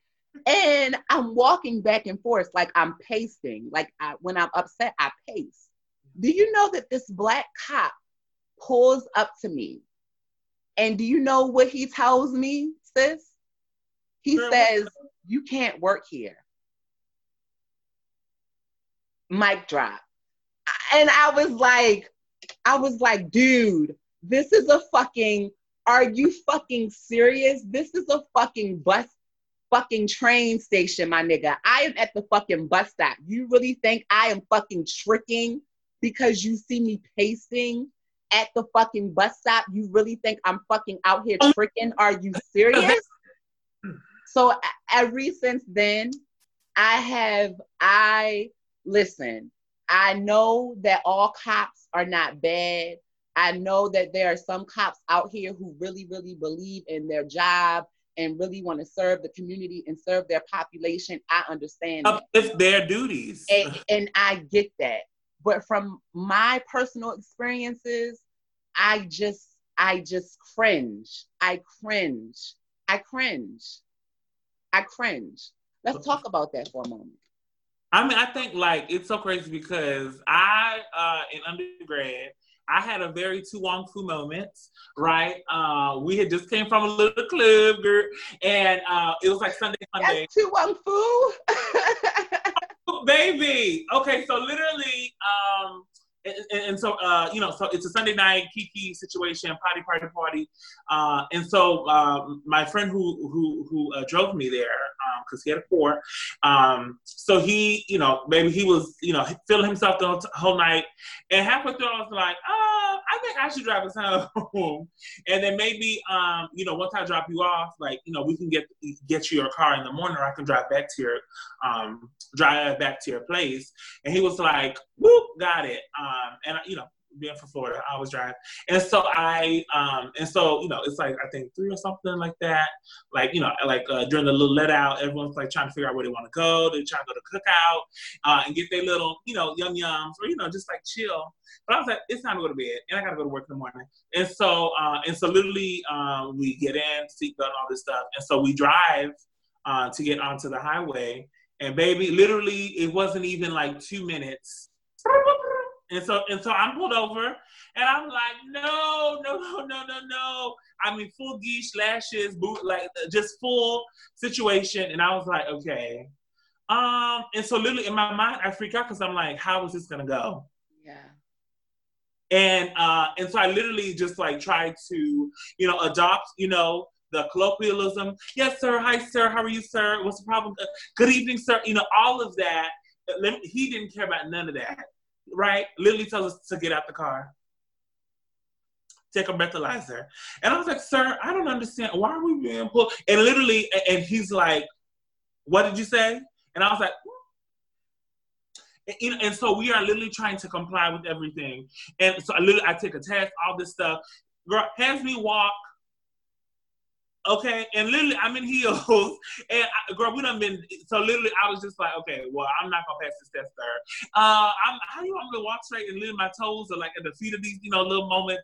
So, so anyways, giving this toes were in, baby. Um, and so literally I'm walking and I'm trying to like, I was like, sir, uh, clearly I'm not, like I haven't been drinking. Uh, I was still under 21. I was like, sir, I haven't been drinking. Literally my friend, um, and this is his car. Uh, I just wanted to take us home, uh, you know, being the designated driver. Uh, I, I apologize if we were speeding. Lily had not even told us why we were being pulled over. Baby, he was like, well, uh, like the license plates are expired. I said, what?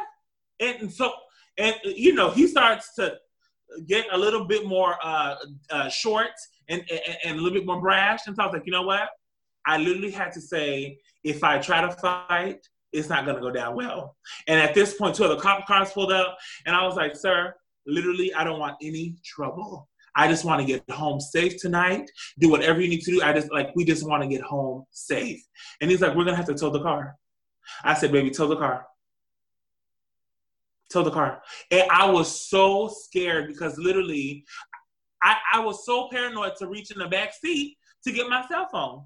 Cause I was like, it, it like, it, and his energy was just so dark and so mean. Was he a white cop or a black cop? This girl. White cop. Okay. Yes. And so, um, yeah, yeah. And so literally, I was just like, look, I'm not even uh, like I, I really don't even like. I was scared truly. Because i was like i mean this is literally like things that we hear but to actually be in that situation i was terrified. And i literally was just like i can't even call because i was so terrified that if i reach for this phone what like what is he going to do? I think that there i know here i know here in dc um, mayor muriel bowser has the lgbtq liaison unit. Mm-hmm. um, I, I believe I believe the, the members of this unit. I believe all of them um, identify as LGBTQ. I know that we do have a trans woman um, on the on the force here in okay. DC, so that's amazing. I actually met her a couple times. Um,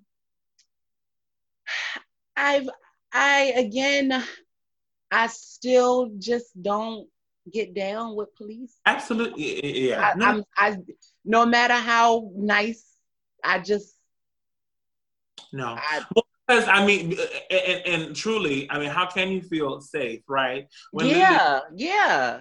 While you know, walking while being black and trans will get you arrested.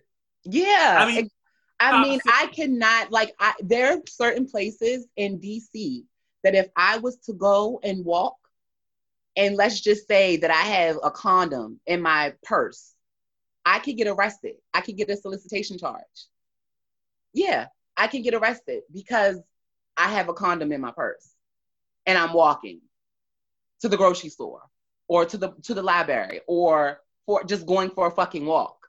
Like no. Uh, and then they're trying to put you in a, a male situation. Listen, listen, listen it's like literally like the abuse just doesn't stop. It it, it doesn't like like on all facets of the thing. Um, it's unfair.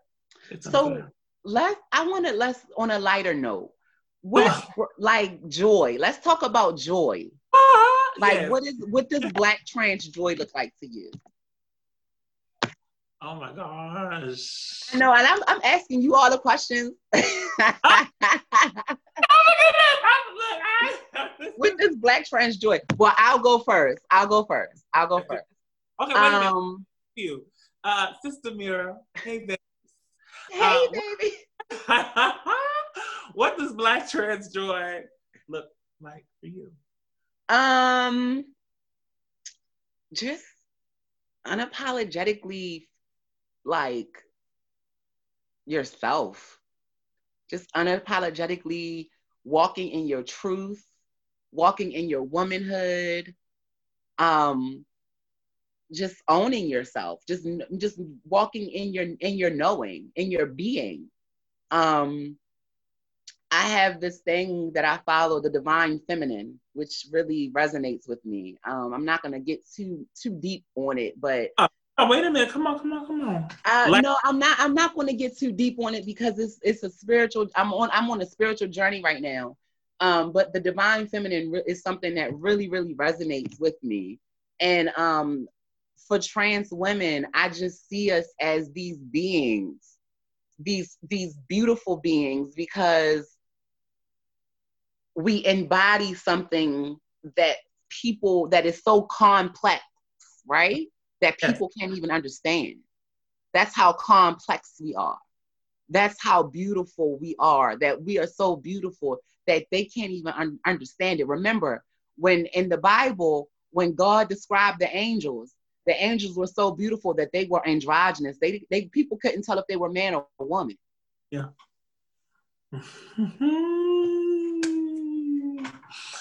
oh man, look, I want to. What about you, sis? What does what does Black Trans Joy look like to you, sis? Uh, for me, Black Trans Joy um, looks like me. Looks yes. like you. Yes right? Black trans joy to me isn't necessarily um, about um, sexy appeal. It's not yeah. about yeah. Yada, yada, I mean, you know, yeah. That that joy can be all hues. That yeah. joy, um, you know, have all levels, right, of um, of self appointed care. Yeah. Um, that to me, Black trans joy is about intimacy. Yeah, yeah. Uh, not just intimacy, but intimacy with yourself. Now, and and and I'm not being perverted when I say that. I'm just saying, just just being like, no, seriously, sister, just being at a, at a wholeness with oneself. That's beautiful. That's something that no one can take away from you, no matter how hard they try. It, and, and honestly, what I love about that is also it's like um, you to me uh, black trans joy is not about getting validation from other people i am valid i am enough right? I, I am my full best self. Um, and, and, to me that's that's also being black. It's being undeniably black. It's undeniably. Being, okay? And so for me i really really truly feel like that is what my black trans joy feels like. Um, and, and it's not about trying to embody a mold. It's not about trying to embody uh, another uh, ideal situation, right, of what is even passable. Exactly. Let you know what? Can we talk about this whole passability shit for a minute? Because no, I I get it. I get it and I understand why it could be important. But can we also talk about for the girls who I just don't think that it's fair. I don't think okay. that the game, I don't think the game that is played with passability is fair. Because a transition is that, a transition. Shit is not going to happen overnight. You know, my mother always told me when I started my transition, luckily, my mother was very supportive. She was very supportive, but she didn't understand in the beginning. But she always told me, she said, Ameirah, you know what? I remember I was dating this guy. I was yeah. talking to this guy, and I had just started my transition. So, girl, I had came home from college one day. Well, one week I came home from college. I was supposed to see this guy. The guy was coming from the guy was coming from Baltimore. Okay. So we linked up and I come outside, bitch, I'm all done up. You know, I ain't I ain't have everything that's going on now. I have everything that's going on now. And when I get in the car, he tells me to get out of the car because I'm not passable enough. So oh. I immediately wait. I immediately go in the house. I'm crying. And my mother like she's like, I will never forget this moment. God rest my mother's soul. She was like, What's wrong with you? Like, what's going on with you? And I said, Ma, you know, he told me that I still look like this. He told me that I look like this and I wasn't beautiful enough. You know what my mother told me? What she said, baby? She said people always, people always make fun of the caterpillar, but they bask in the glory of the butterfly. Oh. She say that one more time. All, listen, people oh, always. I'm gonna say it. I'm gonna say it. I'm gonna say it again for those in the back. People always make fun of the caterpillar, but they bask in the glory of the butterfly. It's a trend. It's this is a transition. This is not something that you gonna wake up one night and and be a Bruce, a Caitlyn Jenner, and be like, oh my God, I'm here. It don't work like that. And it's no shade to her, but for a black trans woman, we don't have the funds to go out here and to get access to hormone therapy, to go out here and get all these surgeries and to get this body working, to get that body working, to get these bags. We don't have the, the type of funds and access linkage to care to do that fucking shit. And it's no shade. I'm not taking away from my white trans sisters and brothers, but the white trans experience is not the same as the black trans experience. And I want to make sure that is very clear. Most definitely. It's it's not the same. It's not the same. I mean, uh, look, the reality is a white trans person is still what? White. It's still what? Privilege. Okay. So, oh yes. So, so I mean, and, and that again is just something that's reality, right? So it's not to say that uh, we don't love and we exactly. don't. no, of course not. I have love. I love everybody. So I want to make sure that I'm clear on that, but I also want to make sure that I'm clear on the facts. Yeah. That I mean, it's it's so disproportionate. And you know, it's so I, I love that. Shout out to moms, y'all. I know. Because- I miss I miss my mother. I miss my mother so much. Like I was so I was so blessed because I started so I started I started transitioning when I was 19 years old, right? My first year in college, I went to the Art Institute of York, Pennsylvania. Um, and uh, it was just I ran track in high school, so mm. I had a lot of muscle mass on me. I had a lot of muscle mass on me, so it, it was completely different at 19 versus 31. So, girl, 30 young and 30. Ow, thank you.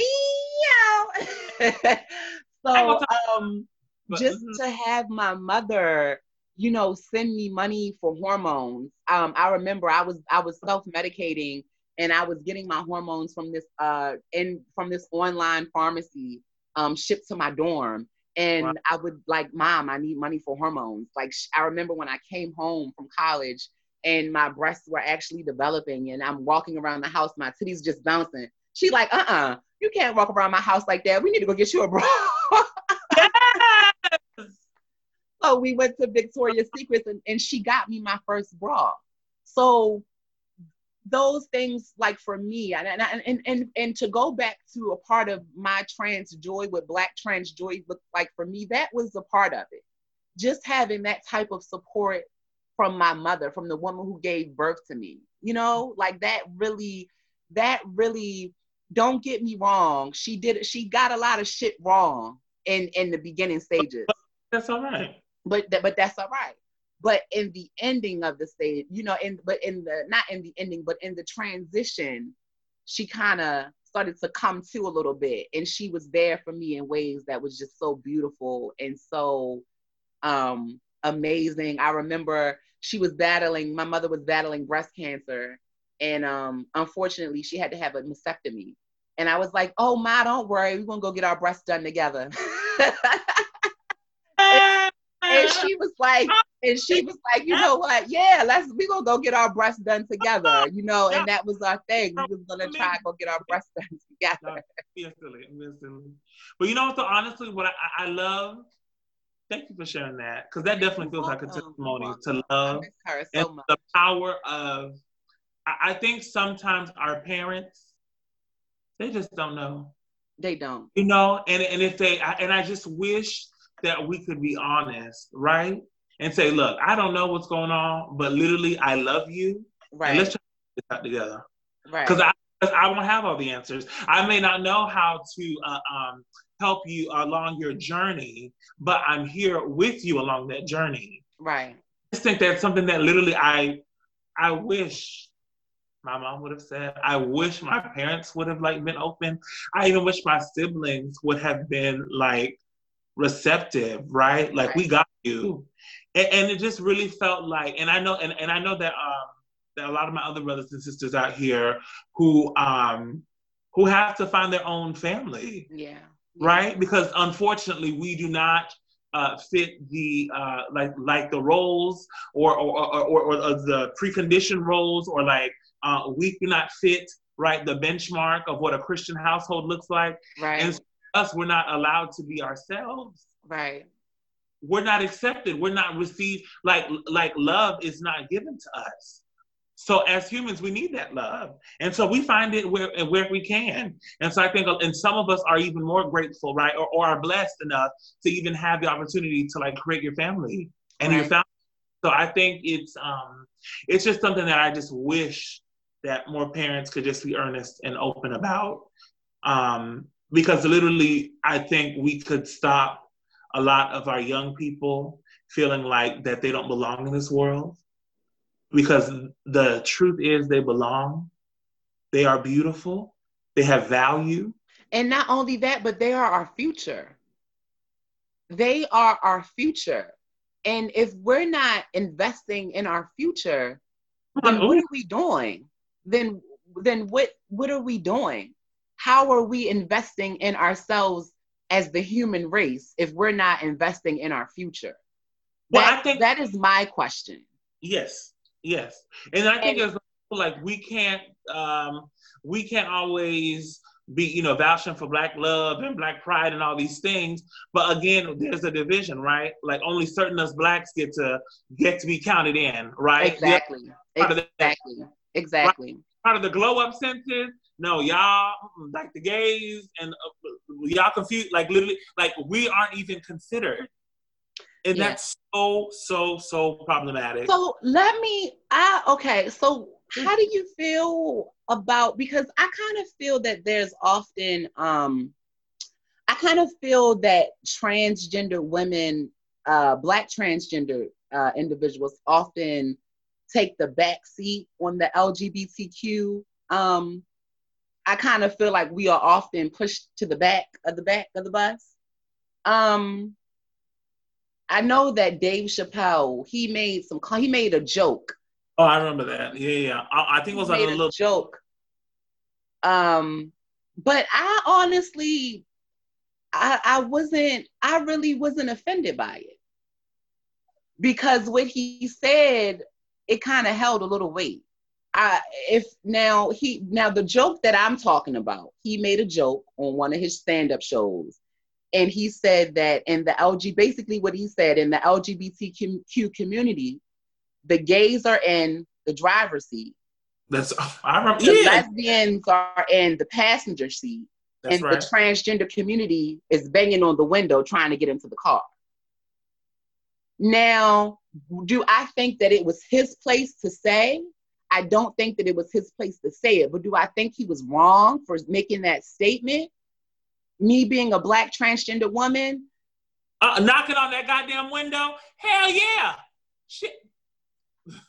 so how like sis, let's let's kind of break that down a little bit. Like how do you um like how you feel about it? because I often um I often I've I've had experiences uh where I know that because I was trans, you know, working in a predominantly gay um male atmosphere I, I knew because I, it was because I was trans that my voice wasn't being heard.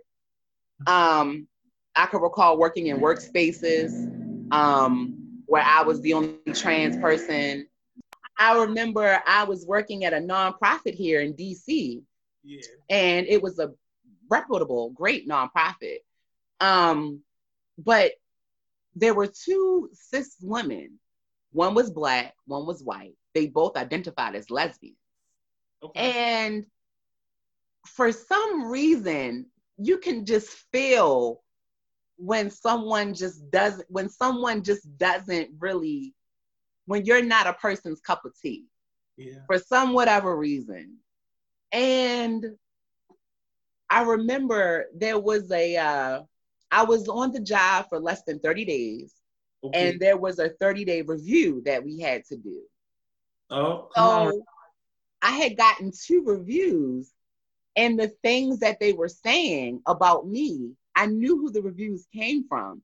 But ah! the things that were the things that they were saying, even my supervisor was like, this doesn't sound professional.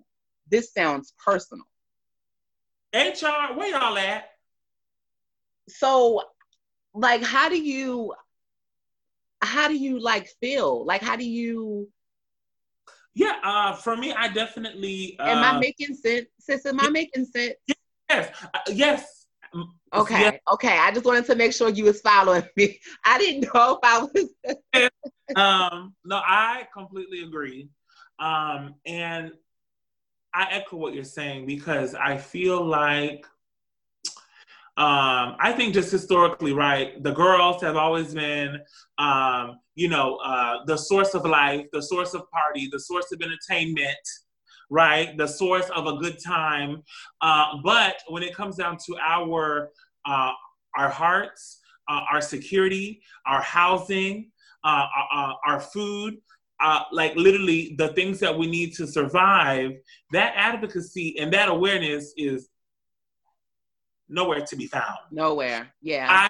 I feel like there is a there is an issue, and that literally with even us being at the bottom of the totem pole, yeah. there is hierarchy there, right? Yeah, there is hierarchy. Yeah. And literally, we are only ca- called in, right, to entertain, to be jesters, right, to give and life. that's something else that really that's something else that really bothers me. It's, it's it's almost like we're not we're not taken seriously. Like we're just we're just there for shits and giggles. And that is why when our sisters go down, this shit is allowed to happen because no one speaks the fuck up. Because no one fights. Because no one actually uh, and not that people don't care, but I really feel like we don't have the same uh, conviction, right? We do not have the same, uh, like, we don't hold the same space for the girls, right? For our trans brothers and sisters. So I really feel like it's not something that um, that we can ignore anymore. That shit ends today. That shit ended yesterday. Truly ended yesterday. I really feel like we have to hold our own community accountable and that includes black, gay, lesbian. I mean, the yeah. includes the black church. We yeah. At- oh my God, particularly the black church. Oh. We are looking at y'all too, right? Because honey, the girls also tied. Can we right? say it louder for the people in the back? Okay. The church, we are looking at you as well, because the girls also tied weekly. So do not expect us, right, to be there but then you don't see us in return. That love and that praise and the adoration is not reciprocated. Absolutely not. Y'all will come and get into our music. Y'all will come and get into our looks. Y'all will come and get into our food, right? Come and, will- and come and try to figure out who did our makeup so we could do theirs too. I'm not your accessory. I'm not your fucking handbag. I'm not your motherfucking shoe. I'm not your sunglasses. We are not tokens, right? That you can pick up when you I'm need- not your fucking emotional tampon oh. that you could just take out and stick in when the fuck you want to. There she go. Did I? Did I? I'm sorry, sis. Did I go there? I'm sorry. I'm sorry. I didn't mean to go there. I had a flashback. I had a flashback. Loud. No. I had a flashback. I'm sorry. No apologies allowed. But I really feel like, um, again, we have to hold our community accountable. We do. And literally, that conversation literally needed to have happened yesterday. And so I really think that it's something that we need to start in our own homes. Uh, I will share something that is um, eye opening. Um, when I, well, I, anyways, I've always been So, but like my sister, uh, she got married a couple years ago, and so now she has a family. She has uh, three beautiful babies, and literally, I was have not been in their lives. And part of that, um, you know, my other siblings were saying, well, you know, um, her husband's Christian, you know, and so and so I'm sure he just feels like, you know, he just wants to protect his kids. What? Protect his kids? What? From what? From gayness? From transit? Like, what is he trying to protect them from? You know what? And that's funny. That's so funny that you bring that up. So I have a cousin we're blood cousins, but she's almost like she's we were raised that's like my sister. It's three of them, and they're all like my sisters. Um, but we're blood cousins, but I, but they're my sisters.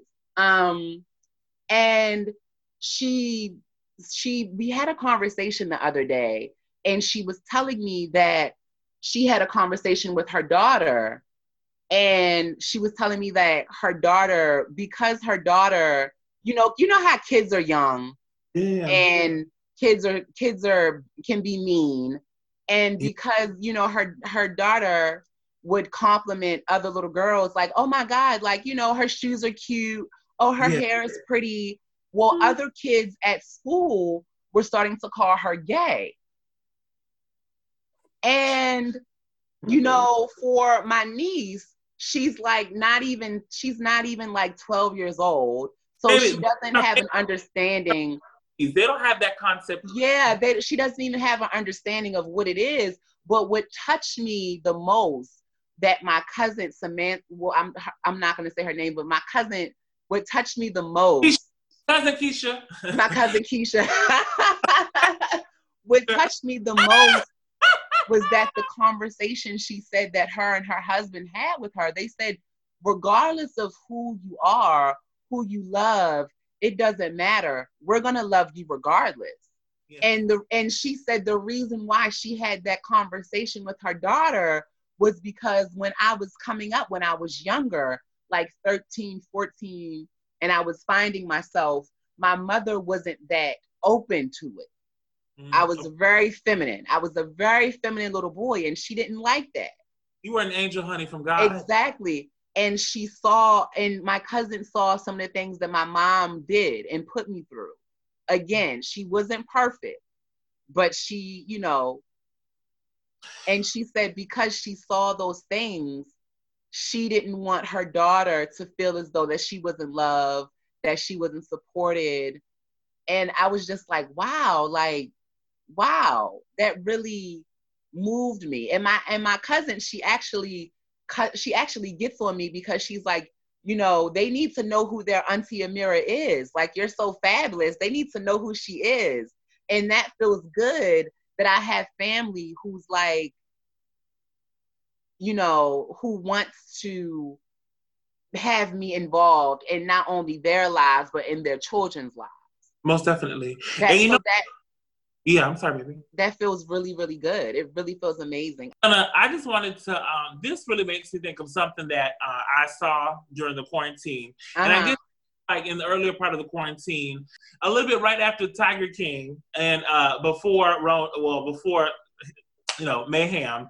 Uh, but there was a little boy uh, online. I believe he and his little sister were doing the Savage Dance Challenge, and and the Guardian, who I think was the aunt. Oh, I remember that video. I saw it. Yeah. that to me was one of the most hurtful things I've seen in a long time. It was highly triggering. And I was just like, literally, this is where the trauma actually starts. The trauma starts. Yeah. Yeah. It's in like that. It's in moments in my own life where I was absolutely um, beat, right? For acting a certain way. And so I just feel like this is like, this is learned behavior. Um, this, thi- like, this is the kind of behavior that um, stunts our beauty, it stunts our growth, and it stunts us from actually being able to be unified and to actually be equal and to be considered an equal.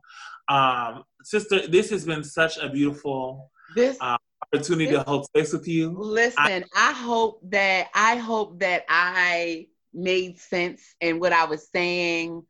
Because me. I know that I could be a hothead sometime. I'm a fiery Capricorn, so I'm sorry. Uh, and I'm a red hot Capricorn, a caliente red hat. hot tamale, baby. So, um, but this this has been such a pleasure and an honor to hold space with you. Thank you to the Healing Space podcast for having us, um, and allowing us to share this space, this time. Um, Raven, thank you so much. Um, Really? This was beautiful. Sister, do you have anything you else you would like to say? say honestly, I just think um, I just want to say thank you um, to us. Really, I think sometimes we have to hold space for ourselves, Yes. and that really want for uh, the fire and the energy that we see out in the world. I want us to hold on to this fire, right? We need to hold on to this momentum and, and remember this is how we need to come together each and every And every time. this is how we need to come together literally in November, right? Yeah. And, in a few yes. months yes. back to get real You again. have to keep the same energy. Hey, we need to make some changes. And Yeah. this is can possibly look like. So I really pray. And again, thank you to the Healing Space. Like I I I love you guys so much. And literally this has actually been a really healing, uh, a, a, a really beautiful way to heal on this Sunday. Yes. Yes. Oh, wait a minute. I was gonna say too, um, should we say where people can follow us? Um, yeah, so you can follow me um, on Instagram at the Vain Beauty. That's T H E V A I N B E A U T Y. Yeah, and you can find your girl Qween Jean uh, at uh, QW E E N underscore J E A N. I love y'all so much, and thank you, and continue to tune in to the Healing Space.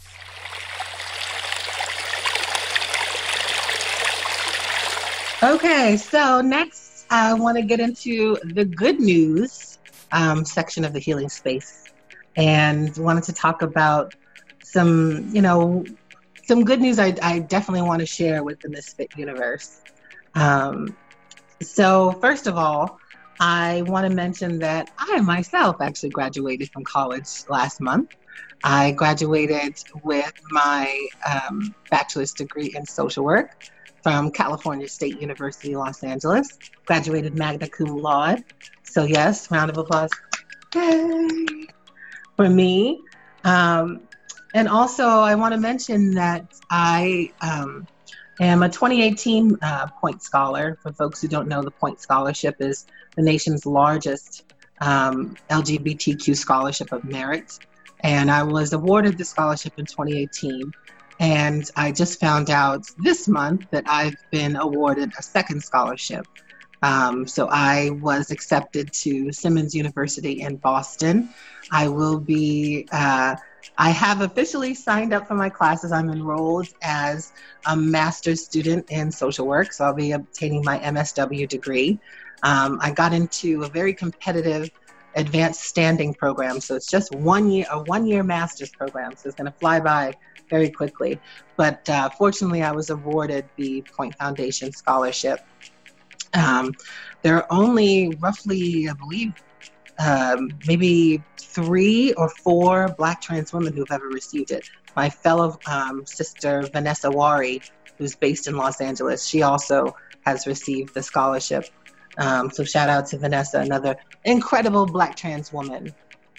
Um, but I decided I wanted to pursue a degree because, uh, you know, in social work, because I want to get my license. I want to be a licensed social worker and really be in the room. Like I said, my brand of activism is being in spaces where I'd otherwise not exist.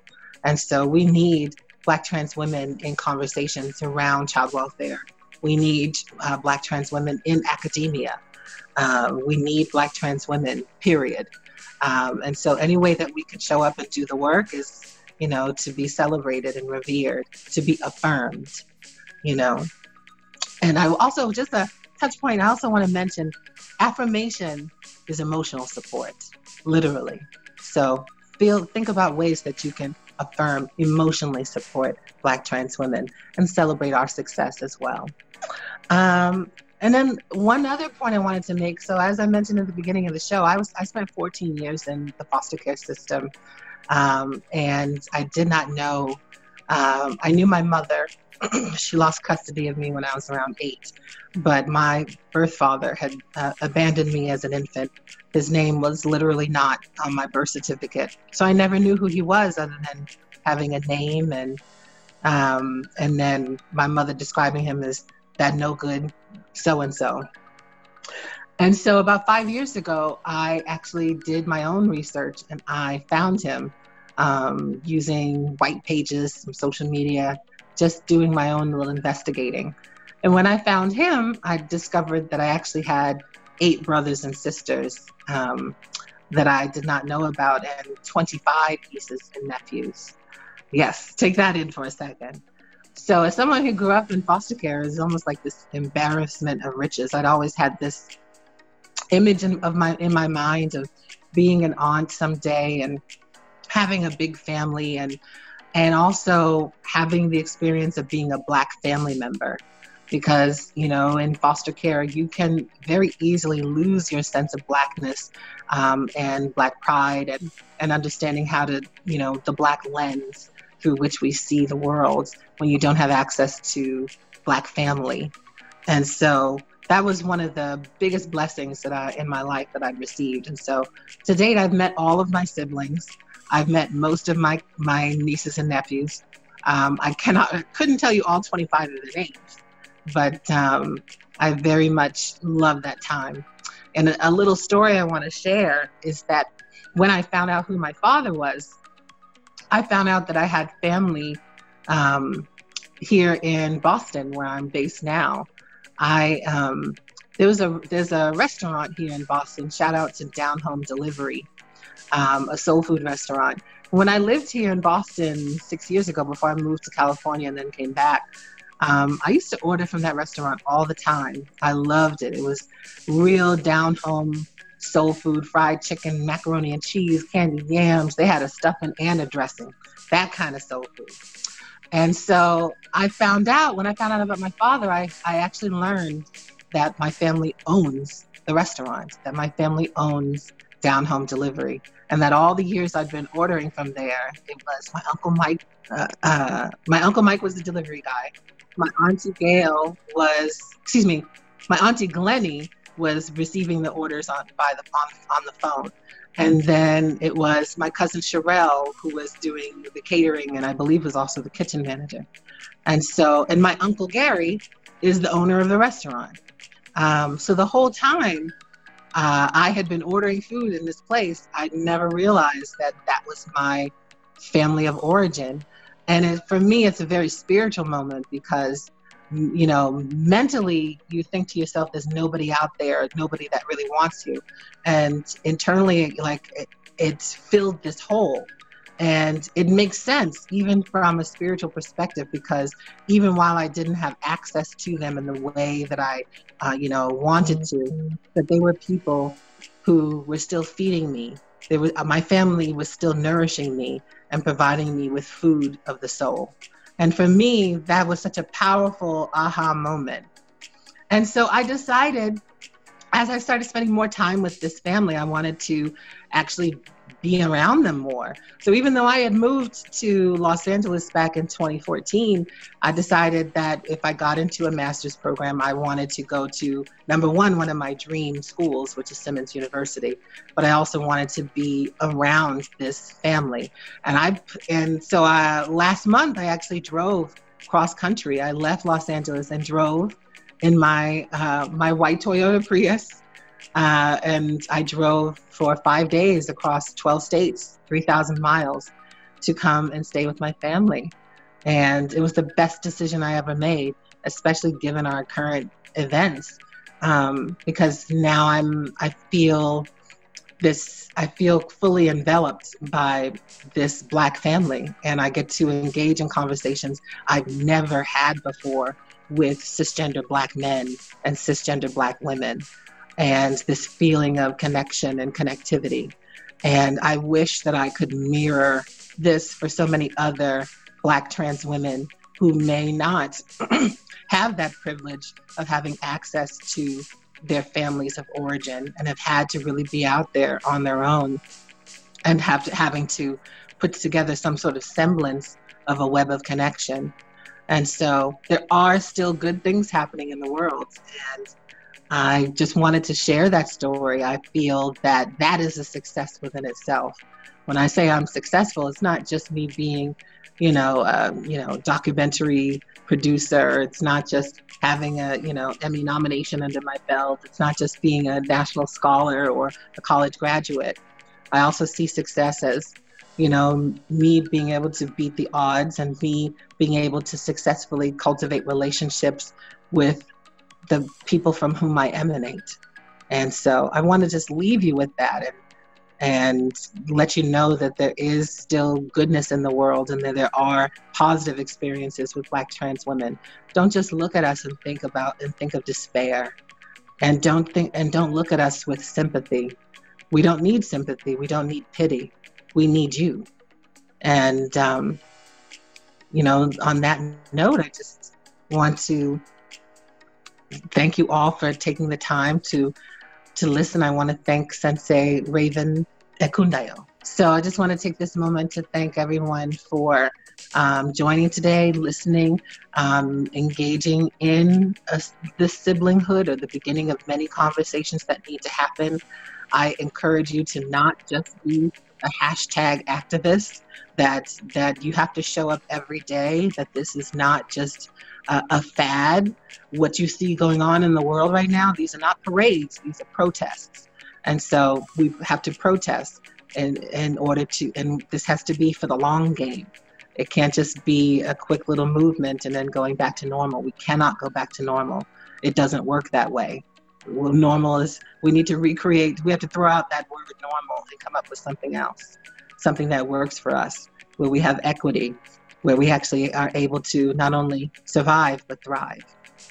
And so I want to just thank you to Sensei Raven Ekundayo, and thank you to everyone for offering this space and taking a moment to just listen to me, you know, share some of the things that are on my mind.